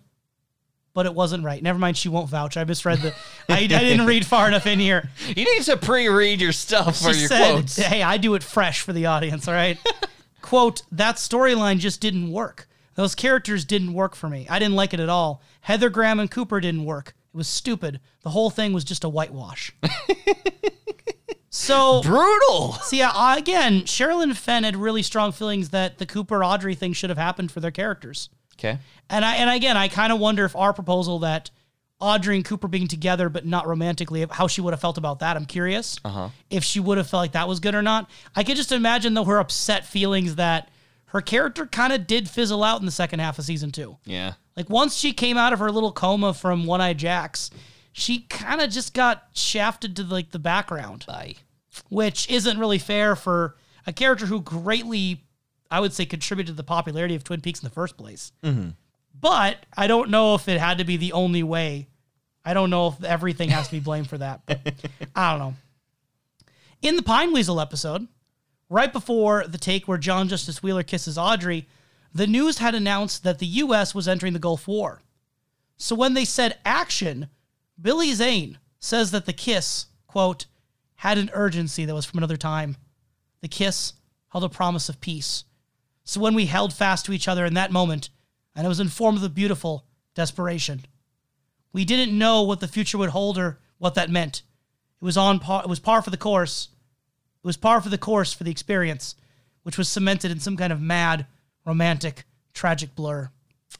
Is that better or worse than James and Evelyn's actors saying how much they like to smooch each other? Um, They didn't have any romantic war sympathies with it. no, this is an area of poeticness. It's like, okay. But you're kind of like, look at the guy and you kind of have to turn your head. Yeah. Yeah, you, you, you, you took a lot out of it.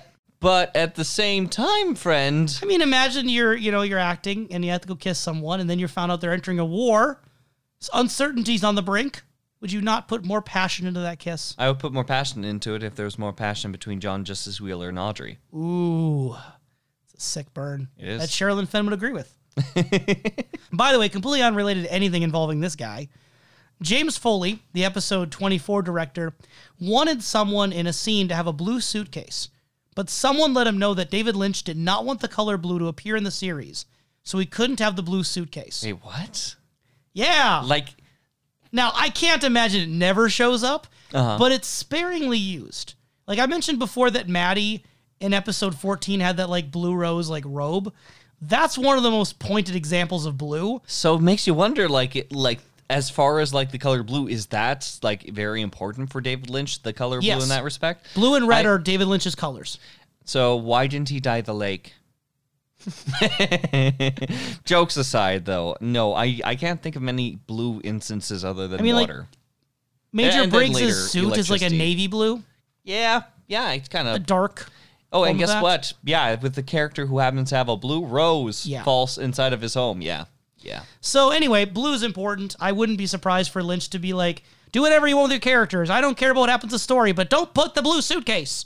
That wouldn't surprise me. Where would the blue suitcase go, and why blue? What? I don't know. I don't Khalil, know. Find the answers. I've done enough, Professor. Yeah, I've you, could do some work around here too. I am. I can't. You tell me not to. That's fair.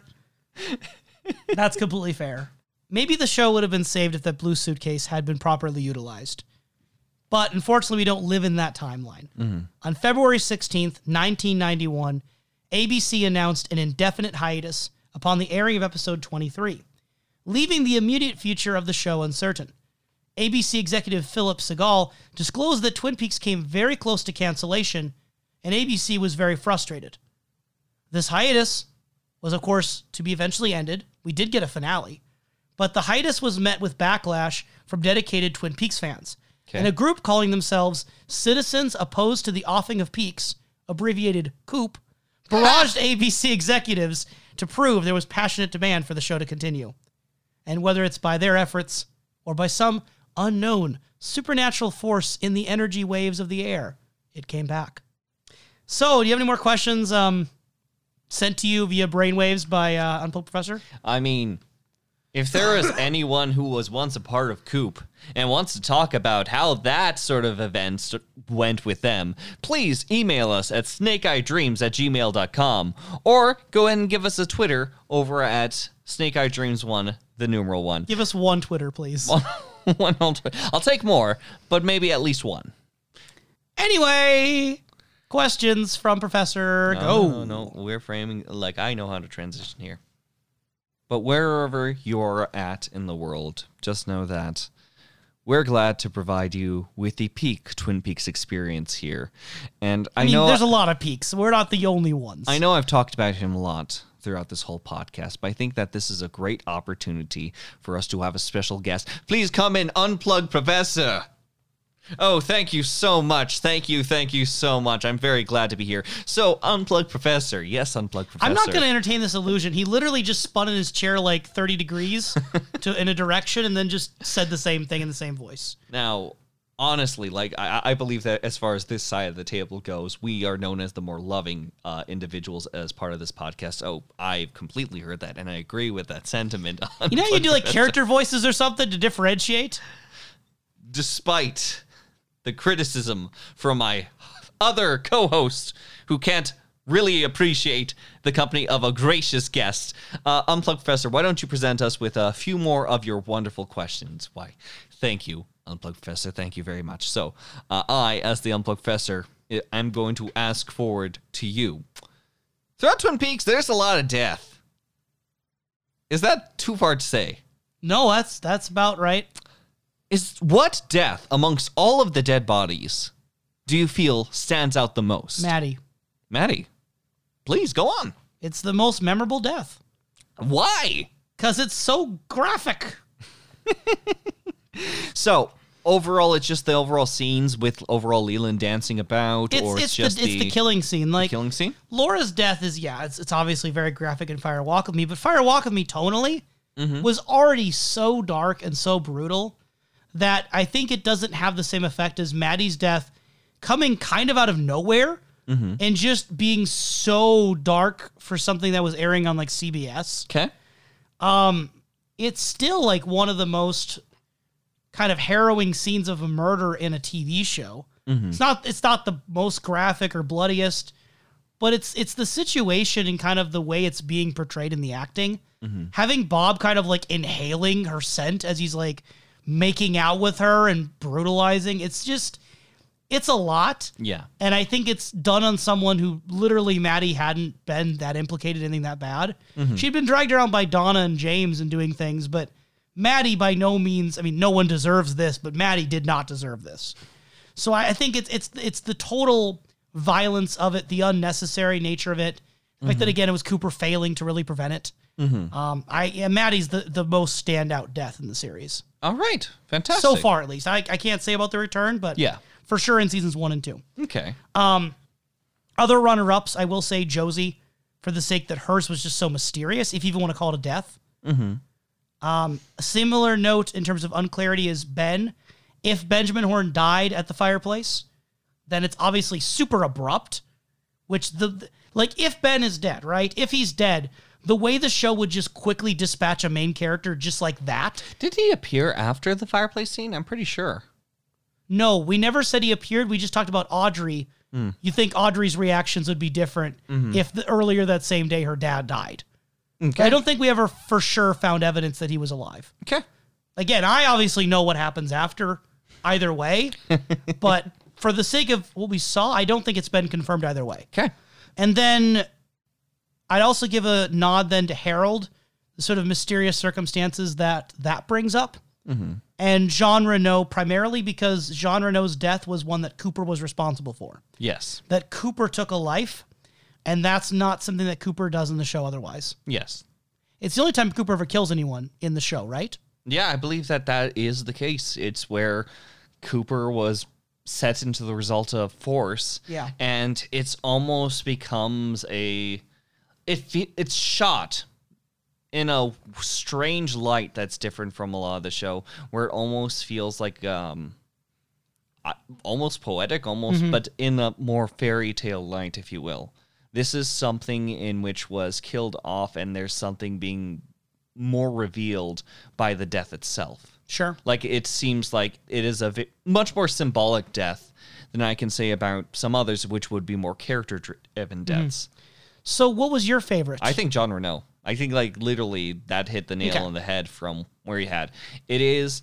It's something that feels very unique and maybe even is the closest push to something of a soap opera mm-hmm. element on it, but it's Jean Renault from beginning to end is someone that is heavily charismatic that you can kind of hear his voice off in the distance whenever you think of something like that. That's just you, Professor. that's just me. you hear Jean Renault's voice. Well, in let your me head. check. Is it just me? No, it's me too. Yeah, no, I get it. So yes, that's two against one. Why are you doing this bit? Why did It's you a- decide to do this bit? This was not planned. Is three halves, Cleo. So While you're here, Professor, any other questions you want to ask? Yeah. Yeah, I do. I do. I think I do. Because when we think of death, we also have to consider things such as Andrew Packard, When I think of death as a general concept, Del that's the first thing I think of. Dell Mibler, Audrey Horne, Pete Martell. Okay. Like we consider death here because we don't know how many are dead. This is a body count that says The glasses flew across the street to the tree. It's I keep it's, repeating that as the piece of evidence. it's very mysterious, and the f- most mysterious part about this, Mm. I would argue, yeah. is an absence of one character. Okay. a distinct absence. And this character is someone I would hardly ever call absent from what antics that she's willing to pull. And that character, of course, is Catherine. In general, or not in general, you can go into specifics if you want. what happened with Catherine? Catherine is a character where from the beginning we see enough of a give and take in which that she's willing to do what she's willing to say to people and even question on her overall moralities. Catherine who ended up being victorious against benjamin horne getting everything that she wanted overall. Catherine who has been hiding her brother over time who has been able to successfully keep like her agenda hidden by saying she lived off of tuna in the middle of the woods Catherine, who is willing to speak her mind in all sorts of ways, but you just don't know where it should land when where she's mocking and where she's genuine. Catherine, who had the subtitle woman at one point and then She did. She was certainly did. completely absent at this crowning achievement for the Packards going against the Eckhardt. What happened?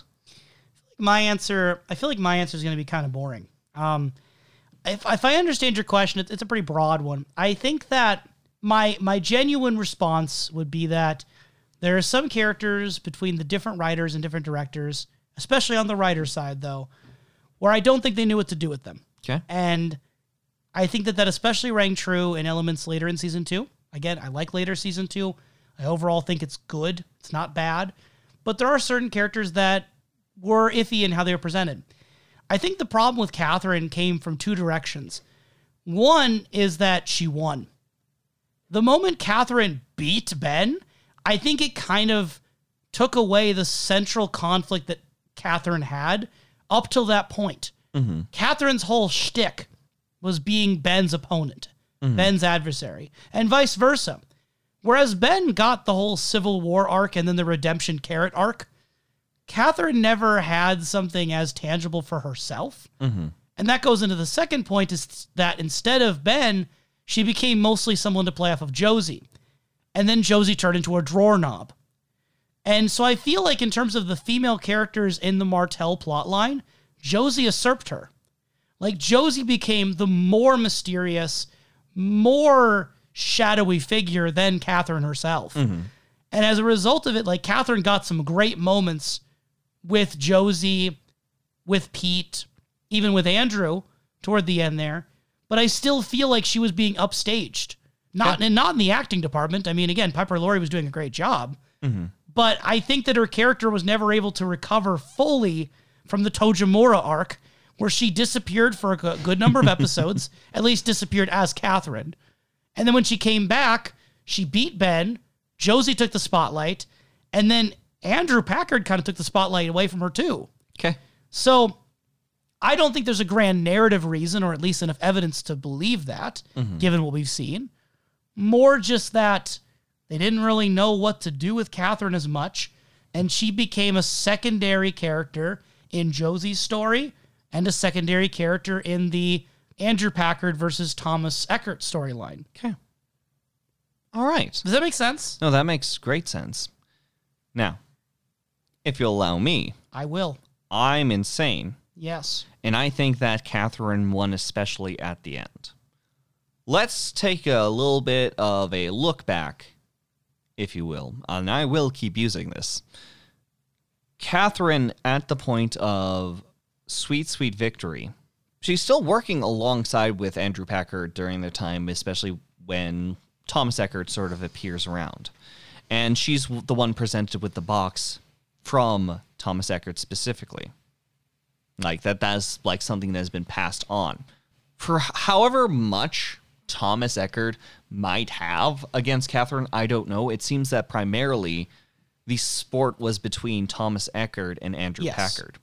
So I don't know what sort of things was just unspoken between these two characters. It seemed Thomas Eckhardt was surprised to see Andrew Packard alive. It seems that that came through with a shock. And I don't know if you know this, Khalil, but puzzle boxes in which you mm-hmm. have to like get to the intricacies this far and have arranged. I don't think Twin Peaks has a place in which really processes them. I don't know how well shipping gets straight to them. Mm-hmm. This seems like something that was generally pre planned.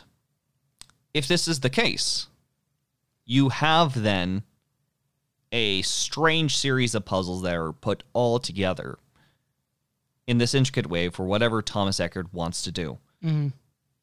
I don't have enough motivation to believe that Thomas Eckhardt is just going to kill it off just because it's the nature of the sport. If anything, if that is the case, I've argued before that would just be in the box then. Thomas Eckhardt is able to bury a trail behind him enough that if he keeps on like lengthening the journey, that's only going to give more points for him to be caught. That's how much I would argue, especially renting out a box in an overall bank, unless that bank was to have very little trace afterwards that even documents would be taken down. That might be a case.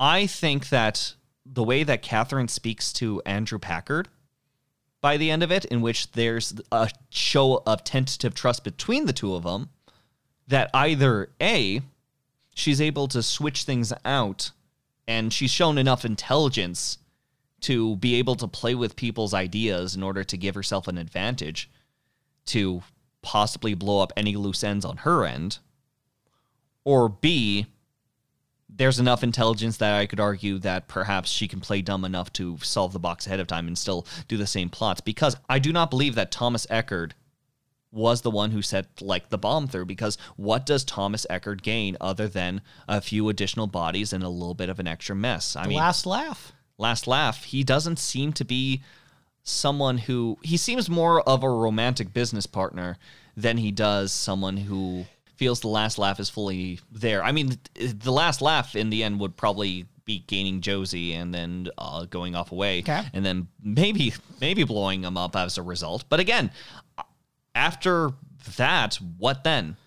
Maybe I just don't understand Thomas Eckhardt enough, but I feel that Catherine gains way more than Thomas because at the end of the road, whether or not like Catherine ended up like getting to the deposit box first and gaining what was from there and then swapping it out and getting rid of someone else who wants the advantageous end of that, the weird dialogue between Catherine and Andrew, the fact that Pete follows Andrew and Catherine's nowhere to be seen, mm-hmm. yet we've seen them together enough. It seems like already the it's out of the bag. Catherine's absence makes her much more of a suspicious character if the combination of these prior scenes. So uh, a few things. Um, Yes. First of all, during that whole entire scene that was just unfolding in this podcast, the unplugged professor had his hands folded with his fingers intersecting in like a business pose. Like he was like offering me a business proposal, which I thought was very funny. but it shows his seriousness in what he's saying. Uh, a- a question for you then. So if she took whatever was in the safety deposit box first and then planted a bomb for Eckhardt, for uh, Andrew Packard, Or if she had or enough or insight she that sh- this she's the one who put the bomb in the first place. Either way, what does she gain then from killing Andrew Packard? Well, overall, all the dirty laundry is ended up finished with overall Eckhardt. We she literally has a man that has been presumed dead for so long inside of her home that if ever spoken up, that might give more credence to things being suspicious on her end of activity. Like Andrew Packard just suddenly reappears again. Uh, that's already a heavily suspicious thing. And if people look into what Catherine's been up to, thanks to this appearance, because I'm sure there may be an investigation to follow, that'd be bad. Thirdly, it's just having people that are at your level being so close around you is enough of a liability that the conversation between her as well as her brother and the way they sort of treat each other is like, no, absolutely, we love each other. I think that there is a game of chess that she needed to remove the other side's queen or king, if you Do, will. do you believe that Pete then was an accident in this, or was that he part of the part of the risk she knew going in that Pete could get killed from this? Pete still is implied in a lot of her crimes and even is heavily involved, laughing away. She was not friendly with Pete for the longest time. And to say that she could go back to not being much around Pete If anything, it'll take away some of the overall migraines and headaches that she already has. 'Kay. Because she's willing to, uh, when getting an edge, do what she needs to. No matter what deception needs to be taken, she's come out on top, and there are very cold but calculated reasons for that. Okay, and then one one more question I want to tease out. This one's kind of challenge your ideas. Go for it. If one of her goals would be to get rid of Andrew Packard because people finding out that he's alive, I'm alive, would potentially like draw suspicion on her Yeah. and her activities, then why would she send Andrew Packard into the town to go to this bank? Because on his way to the bank, or possibly even just someone goes to the bank and cap, cap, catches him there before the bank explodes, isn't that kind of a risk to send him into town to kill him when you could just get rid of him at the sawmill? Because that be at the sawmill. That's what place that she's implied. He's going off to a bank to open up a safety deposit box that overall seems to be belonging to someone or the records themselves can be destroyed enough.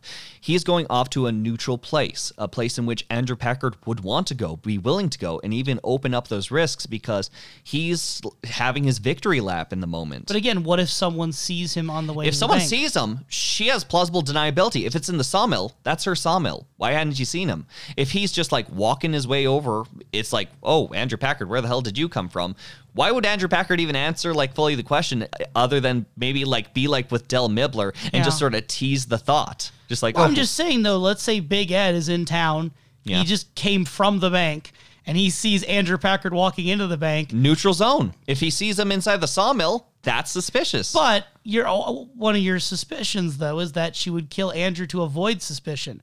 Wouldn't the fact that Andrew Packard's alive and then got blown up also make people suspicious about Who's left alive to talk at that point? Since Pete went with them, and if we assume Pete to be dead, being around the blast radius, who is able to, at this point of investigation, look into it?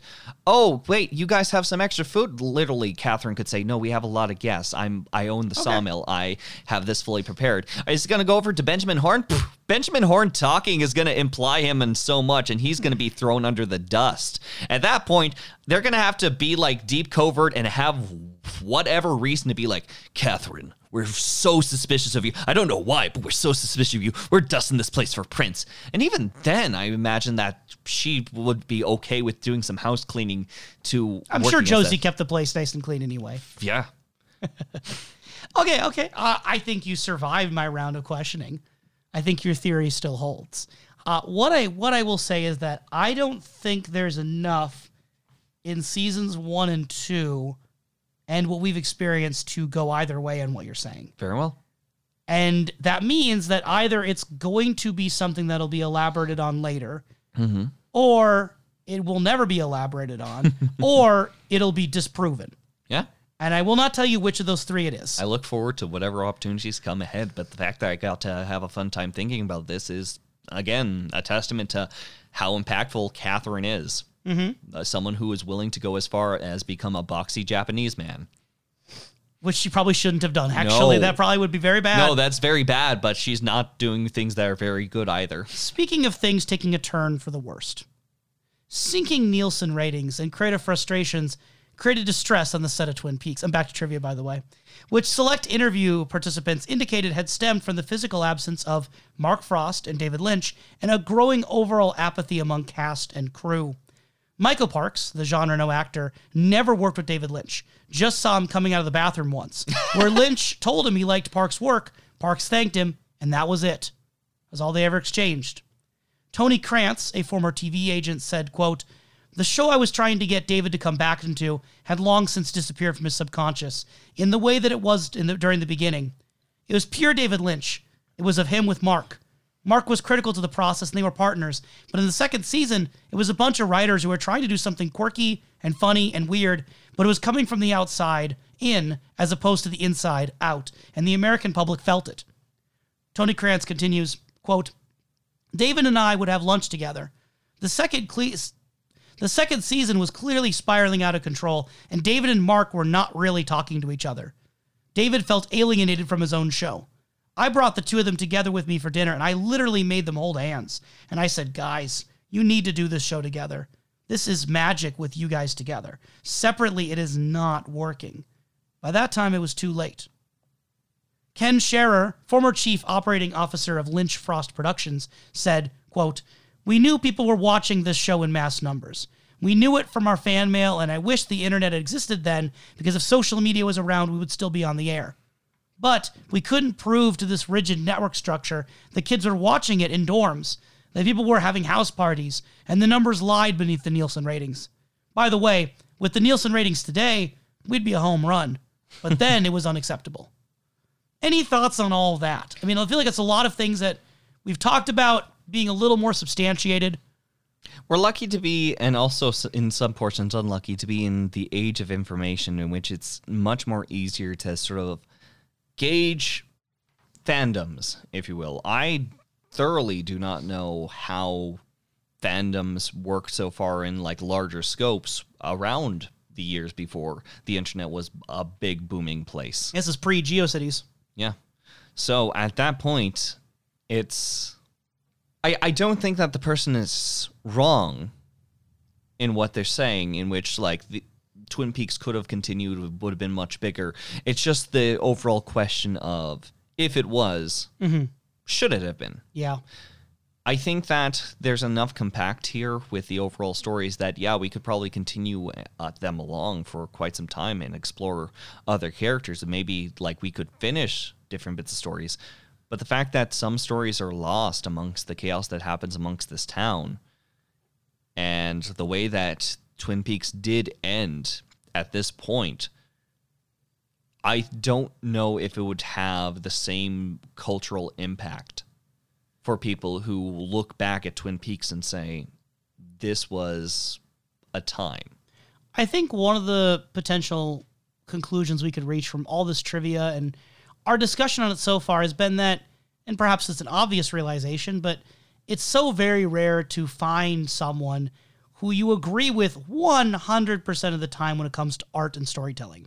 Okay. in the sense that we can look at someone like Kyle MacLachlan and say that sometimes he had some great ideas for the character, and sometimes we preferred the way things went when he didn't get what he wanted. Mm-hmm. We can look at someone like David Lynch and be like, yeah, he had some great ideas, but he also would have done this that I might not have liked. and accepting that all of these different creators have that element to them where it's okay to dislike some of Mark Frost's decisions, some of David Lynch's decisions, some of the actors' decisions, while also praising other ones. If David Lynch and Mark Frost never went away from Twin Peaks, we probably wouldn't have had a lot of the things that we got. Mm-hmm. We probably wouldn't have the Evelyn arc that you like so much. We probably wouldn't have gotten Dick Tremayne as we know him. Probably wouldn't have gotten Nadine as we know her. Ben Horne's whole redemption Civil War saga probably wouldn't have happened. Not to mention the way that the White and Black Lodge developed. Windom Earle, the way he developed, that's marked so much by Lynch and Frost being absent. We never would have had the killer revealed. Like Lynch, if he had got his way, he never wanted to reveal the killer. There are still plenty of people who think he was right who think that it should never have been revealed, maybe the last episode or never. And I disagree in the sense that one of my favorite moments in all of television I've ever seen is the episode where Leland kills Maddie and it's revealed. I think that it's kind of impressive then. Like, say, for example, he does not like this. There's a lot of things that he does not like. He has a very firm opinion on season two. Would there be a world with Fire Walk with Me then? Yeah. So that's the because thing that is is like thoroughly embracing it, and I can kind of respect that. Even disliking it, he did end up embracing that end. They could have been like mysterious throughout the whole movie, but I think that we, there had been so much lost with the overall pulling, twisting, and turning of Leland Palmer. I agree. And that's again, like, how do you look at all these different scenarios? This is where I'll sympathize with you. I'll sympathize with the devil. To quote another Rolling Stone song, Wait, wait, uh, me or uh, that guy? you, both of you, Okay. together, the Okay. two heads of the devil. No, I, I sympathize with you because I know that you're not as big of a fan of some hypothetical situations, and I get why in the sense that, at least from from my understanding of why, is that if we change even just one thing, the butterfly effects are so enormous. If we change this or that about Twin Peaks, Fire Walkley might not exist. It's something which I recognize in my own mindset. The further that I go down it, if I accept it as what if we got this, it distorts the image of something in which I feel is being tempered against my imagination. And I, though people will disagree with me, I feel that that can be unfair at times because there's so much that goes into art like this, so many minds, so many individuals that an ideal self mm-hmm. of something like this is that an ideal. It is a dream within a dream. Mm. And yet, and yet, working within this sort of semi-contradictory way, I still reassert the value of offering those criticisms and offering those what ifs because mm. I think it helps the discourse. I think it helps the fandom. I think that being able to criticize things that you didn't like as much and then other people re- having rebuttals and going that back and forth, it draws out things. That's how you find weird discoveries and people notice things from different perspectives. You kind of need that back and forth of liking and disliking something. Like for example, the the Cooper Audrey thing. It's allowing that discussion to hap- ha- have happened and hash it out in both directions. That I think you, or not more than just both, multiple directions. Mm-hmm. I think it allows for new ideas and new interpretations to exist. Mm-hmm. So again, I think that there's a value in it, even if we want to be mindful that if we do change these things, it could take away other things we love, and that it's never that simple. And that again, just saying, oh, if Lynch had never left, if Frost had never left, Twin Peaks would be perfect. You'd lose things. You lose things in all these exchanges.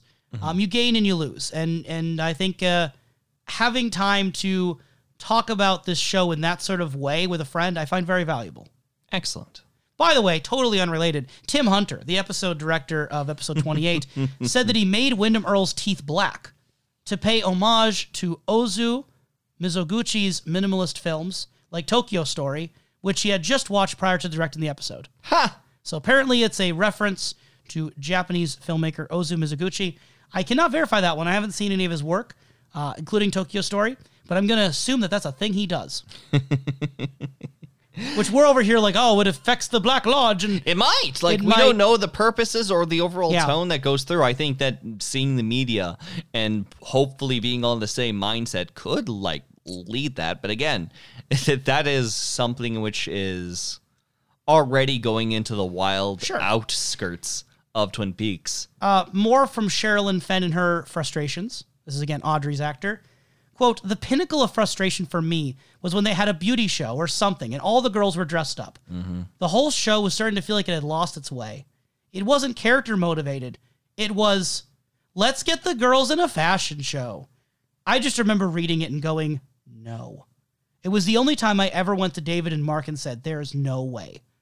They said, but we have to have you there. Can you make an announcement for your dad's business? And I said, fine. That's why I wasn't up there. It was dumb. I hated the whole second season. So there's a voice of opinion right there from Sherilyn Fenn. Yep. Again, I, I gotta respect, even if I don't always agree with her, I gotta respect her outspokenness because mm-hmm. she is one of the easiest cast members to track in terms of where they stand. She's not gonna give a sort of like, oh, it was fun, I had a good. T-. She's gonna be like, this was crap, this was awful, it could have been amazing. I kind of respect the hard line of it. Yeah. Even if like it is extreme to simply say like I hated the second season. Yeah. But consider again what Audrey was doing in the second season, and consider being the actor for Audrey after season one. I can see where there's a little bit of that sense of like my character didn't get stuff done right with her, and extending that beyond her own character too. And I could see why she might dislike the the the fashion the Twin Peaks fashion show, for example. Yeah. because it could definitely seem in a certain light to be very much straying from the goals of the show. maybe straying from the goals of the show, but it's kind of like that little concept of I'm fine with like the general fashion show that Dick Tremayne was running with the horrible fashion that kind of went down the walkway, but that's because there's all sorts of individuals. Whenever it comes to things such as just these direct pageants, it's not in my wheelhouse, and it almost it can seem compelling to the Dick Tremaynes of the world. Mm-hmm. So, though I do respect those who do partake onto them and do have a passion for them. I just think Sherilyn Fenn's stance makes sense. Yeah. I may not always agree with it, but it makes sense to me. The actor for Nadine, Wendy Robie, um, has a pretty meaty quote here. I'm just going to say, and then give you time to think if there's anything you want to say in reply to it. I really enjoyed this quote, and I figured I'd just keep the whole thing. The lovely fantasy that Nadine got to play in the second season was like a little gift, or reward for her, and that was fun. Then, of course, it all had to be taken away from her at the end when she comes back. She knows what she's lost in that last moment. That was doing her honor, and that was all David Lynch. Because if you read that scene on the page, it's funny, but he allowed her the tragedy that was due, the pain of that grief. She knows what she's lost, and she can't live in her own fantasy anymore. That was David. I couldn't be anything but grateful.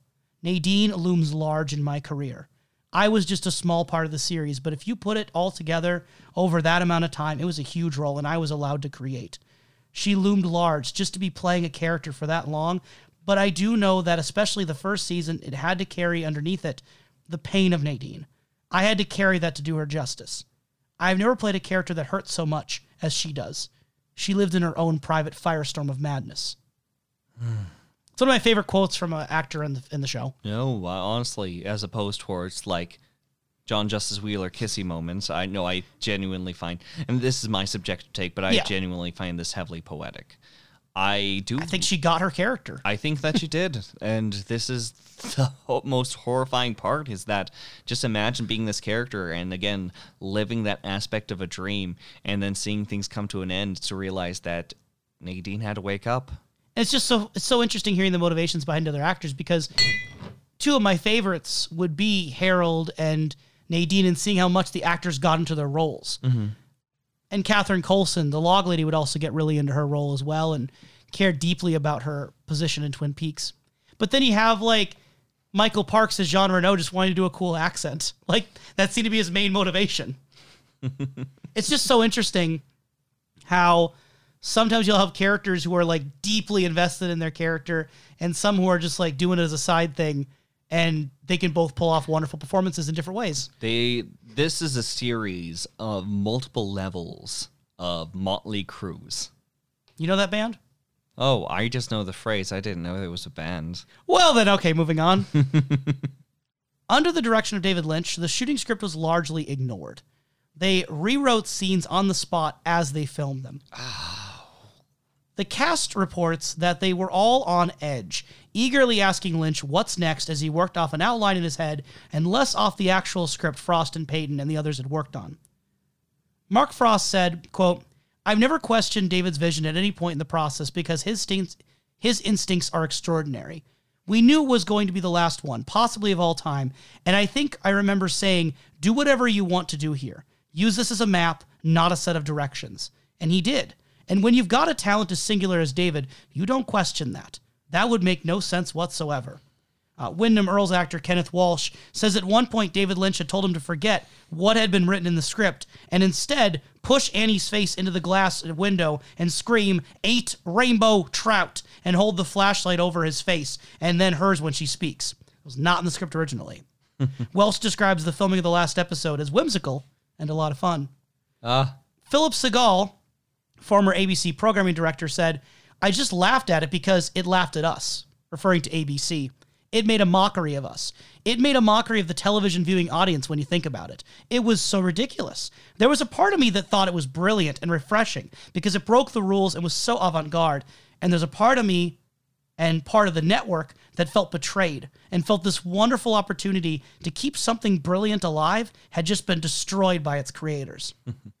Harley Peyton, quote, My memory is that I came into work and I basically said to Mark, Look, this is how this should end. It's got to be Cooper gets out of the lodge, and Mark completes the sentence and says, Cooper looks in the mirror and sees Bob. And we said, Yeah, that's got to be it.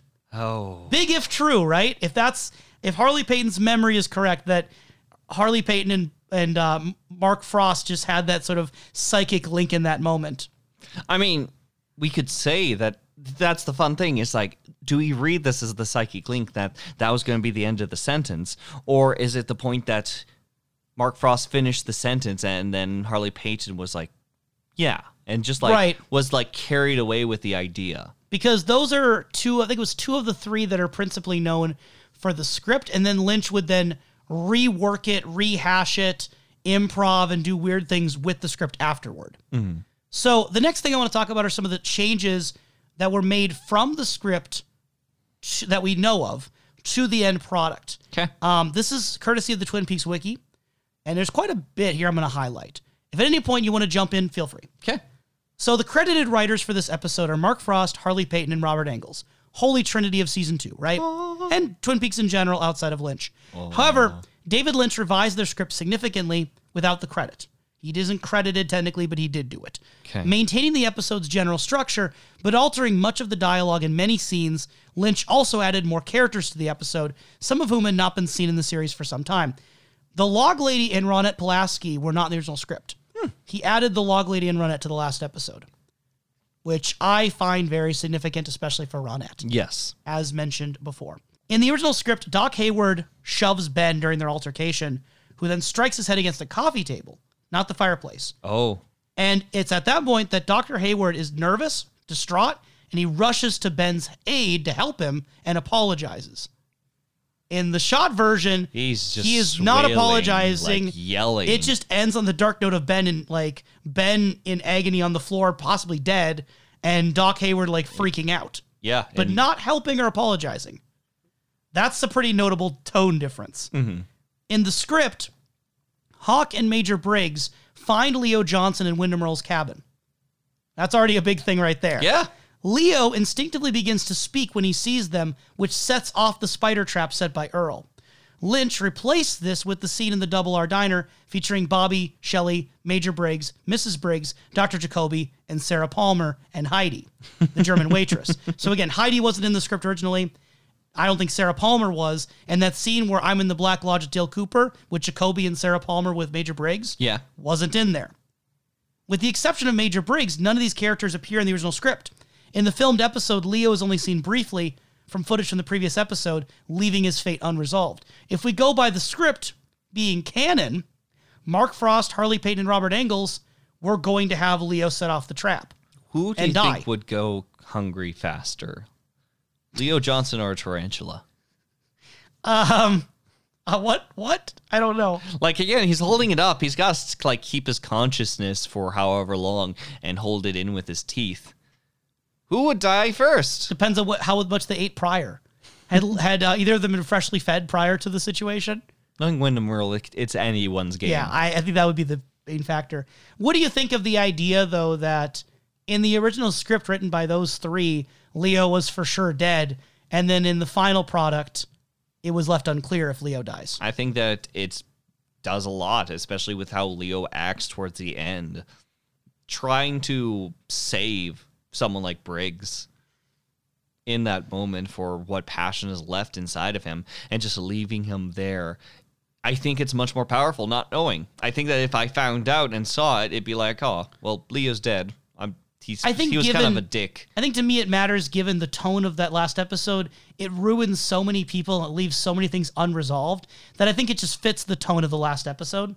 I love the way it cuts though to Leo for that split 2nd mm-hmm. Like, I don't know if you agree or not, but to me there's a huge difference between nothing with Leo and that split second they ch- that Lynch still chose to include. Yeah. Where it's just like, I'm sure Leo's having a blast right now. And then it just hard cuts to Leo struggling for like a second and then goes back. Again, I think that the mystery ends up outweighing answers Yeah, in this case. in and this even case. if an answer does happen, like in the return, there's Sure. a 25 year gap. I think that that's appropriate enough that you can still feel that impact from the Sure. original series.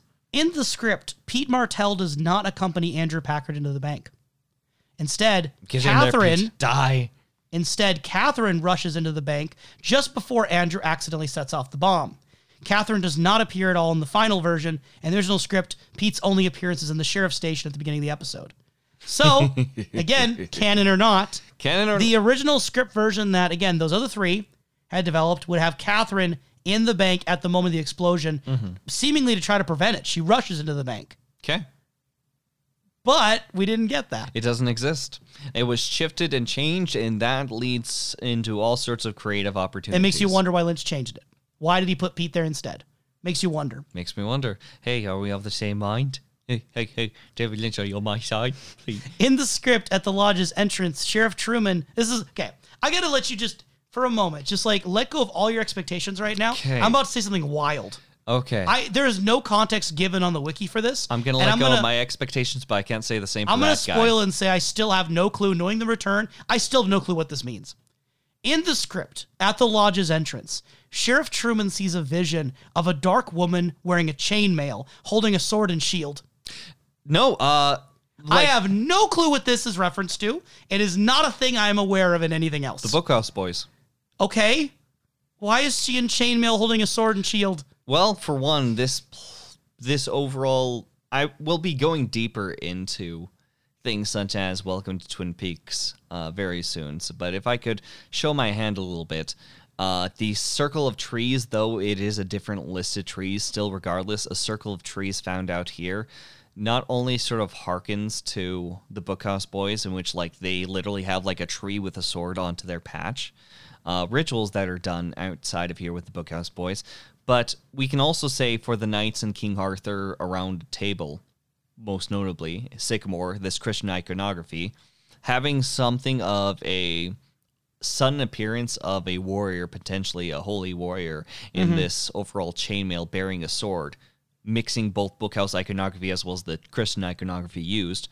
I believe that that's just a presence or a sign, hmm. either A, calling to action, or B, something for Truman to sort of consider in his own moment of having to defend what's about to come. Well, Lynch considered it and decided not to keep it. Okay? Do you like that decision?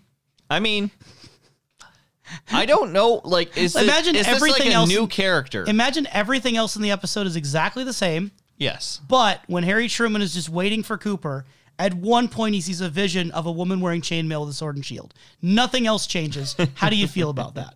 I feel like if it had existed enough, it might have. It would have taken away from like the malaise that we see Truman being Mm-hmm. in. And I think that the snappiness of it matters enough that having a strange moment sort of like breaking up into that, it kind of pushes a interaction that what does Truman do here from now? And if he does nothing, what does that say about Truman? I ultimately agree in the sense that I think Truman just sitting and waiting and just waiting and just waiting and just waiting and there's nothing else going on, I think matters.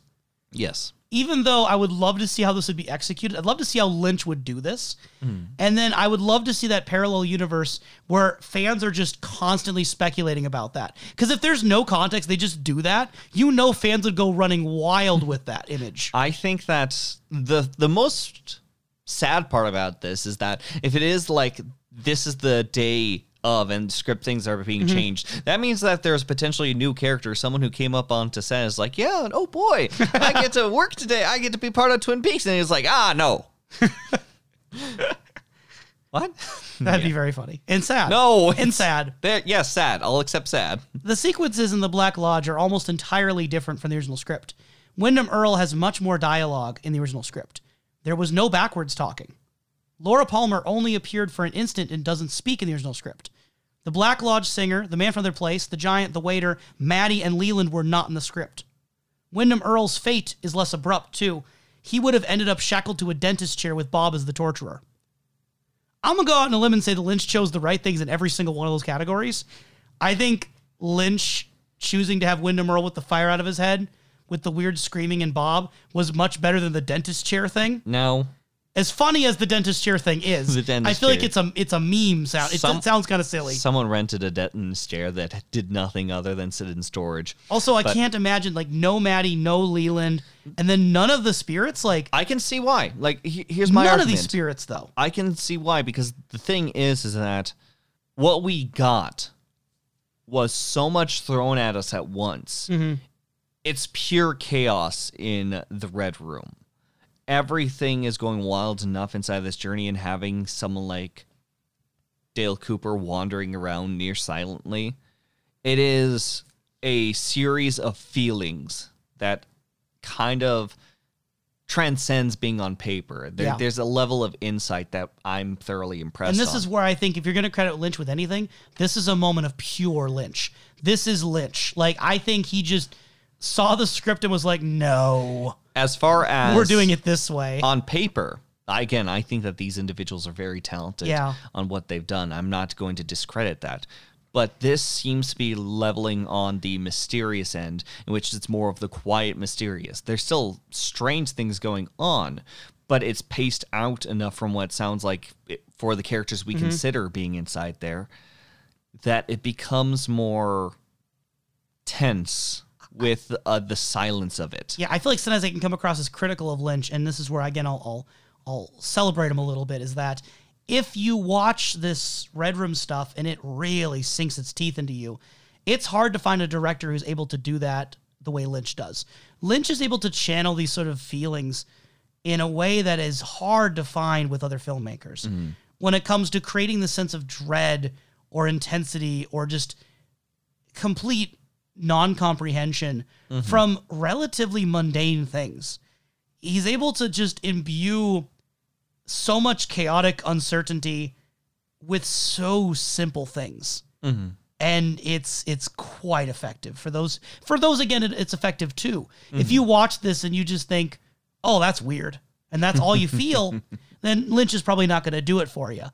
But I, I think if it clicks with you, that kind of emotional storytelling, spiritual storytelling, it's hard to find someone up there with Lynch. Um, and that's where, again, I'll give him that credit. Good. The revelation at the end of the episode, uh, where Cooper is now uh, presumably inhabited by Bob, or however you want to interpret that, is more subtle in the original script. In the original version, Cooper squeezes the toothpaste onto his toothbrush, looks to the mirror, and smiles. Oh, dentist chair. Using tooth.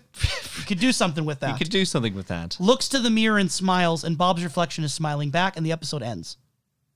In the Lynch version, Cooper squeezes the toothpaste, sees the Bob reflection, smashes his in the mirror, and says, How's Annie repeatedly. It's much more bold. It's with this. much more bold, and I think it's also more open to interpretation because when he smashes his head in the mirror, it leaves that doubt in my, at least in my mind, of like, was that smashing of the mirror some part of Cooper trying to fight back? No, this is like outright confirming. Nope, th- this is this is a wild ride throughout. That ah, I let me rephrase this because now I'm going into the pure end of emotion. If it ends quickly and we just stop, if you will, as soon as the reflection goes, plenty to play with the imagination, but overall is a very light ending. I think that also reflects on what happens in the Red Room in the original script. Mm-hmm. But to like take the head and bash it against it, there's hardly any sort of question that Bob is fully present there. Yeah. It's even if we say like maybe Coop is fighting back and like he's striking against it, this is not a usual Coop reaction Right. this is as he quickly topples onto the floor in Fire Walk with Me. The missing uh, pieces. missing pieces. Thank you. Uh, this is not a usual reaction, even when he speaks so stale to Truman, Dale Dale. to both uh, Truman as well as Doc Hayward. Everything becomes not what it seems, and I think that taking the bolder approach makes for a better feel for It's such a mic drop ending. it is. No, it's not a mic drop. That's a mic throw. The And- mic hits it and it bounced a few times. And then the way instead of the credits being like normal on the, just the still image, it's the coffee with uh with Laura's image reflected in the the coffee. yeah, So good. Um, now that we've kind of gone through all of this, you you've mentioned before some potential expectations you might have for what character threads or story threads would be brought back in the return. Are there any other things you want to say about your expectations for either the David Lynch films, the Secret History Twin Peaks slash Final Dossier, or The hmm. Return? Anything else? Just so that the listeners know your headspace and they can laugh at you later about it. and there's one thing that I'm prepared for going forward, even just like mildly looking and flipping through the pages of additional Twin Peaks content and readying myself for the return. I my headspace is that I'm going to be thoroughly lost, but in the best way. Okay. I'm going to look at a situation. I'm going to do my best to dissect it, but I think I'm going to go into crazier levels than I have between like Maddie and Laura. And why do you think that is? From what I've understood from these bold moves done by, say, for example, David Lynch, mm-hmm. for what I am seeing from the general writing patterns of people such as Mark Frost is that on David Lynch's side, it's going to be what is going to be making sense emotionally because I think that a lot of what David Lynch does handles itself in that emotional realm. I think that a lot of what we saw in the final episode is not going to be most tangibly expressed through, yes, A equals B because of C, but a wild equation that you're only going to be able to feel out and come out with all sorts of wild speculation. With Mark Frost, I've seen enough that there's going to be plenty to chew on as far as the layers go, and even a little bit into secret history on how it sort of flirts with things of the past that I'll be able to put some of the pieces together, but it, I feel that I'll be overall lost in the ideas of the lore. That it's going to be a labyrinth that it will be a labyrinth for its own entertainment. It is something that I do not feel he is going to be, and I could be wrong, but I feel like he's not going in for the sake of answers, but more so expanding on the questions. Lynch, you're referring to. Uh, no, actually, Mark Frost. Mark Frost. Yes. The thing with the return is that directing wise, it is 18 episodes of only Lynch directing. In terms of the writing, is where it gets a little confusing. Lynch and Frost collaborated on the original drafts of the script. They like did a lot of stuff over Skype actually. And then Mark Frost got his two books, which I still suspect might have been one at one point because the second one is much shorter. Okay.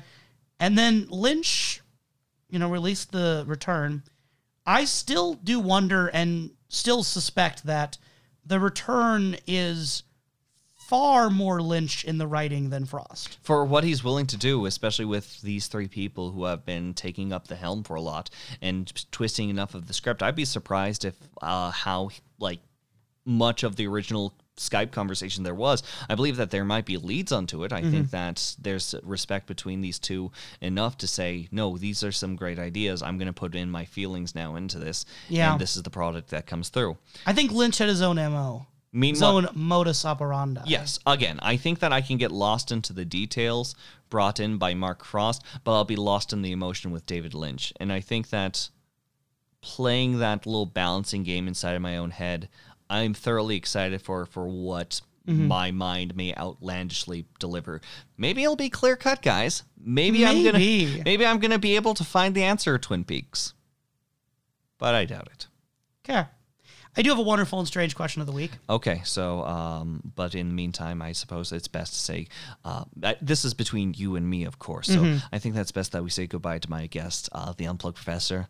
Thank you so much. It's been a pleasure to being on the show, uh, and I look forward to se- checking out more of your content over at the YouTube page of Snake Eye Dreams, over on the Spotify page of Snake Eye Dreams, on the Google playlist of Snake Eye Dreams, and the Twitter of Snake Eye Dreams. Otherwise, uh, thank you very much, and have a good night. Thank you very much. Good job. You did good. This is all for you. All right, I believe I'm mentally ready. My wonderful and strange question of the week is I went through a lot of trivia th- today in this episode. Yes, you did. What piece of information did you learn or kind of gauge realizations? What piece of trivia struck you the most today?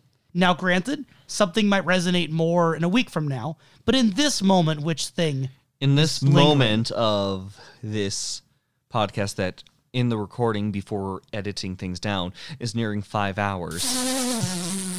We did do this in two sittings. we did do this in two sittings. That is Hopefully, so seamless you couldn't even tell. Mm-hmm. Uh, and listeners, we know this is a long episode. I said to the professor, like in advance, like this is one where it's just gonna be long, and I'm okay with that.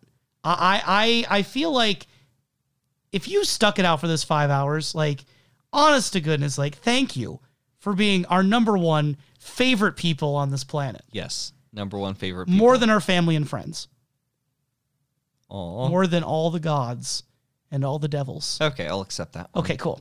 More than more than your cat Stella.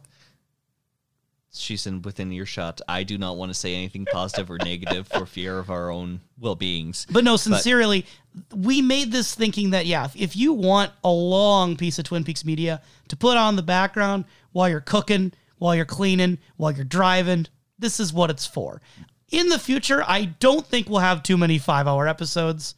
Watch me like completely be wrong. Let's. I look forward to the our book talks, our little little book conversations. But but again, thank you for. I, I didn't want to be. I was going to be sarcastic, like putting up with us, but at this point, thank you for listening.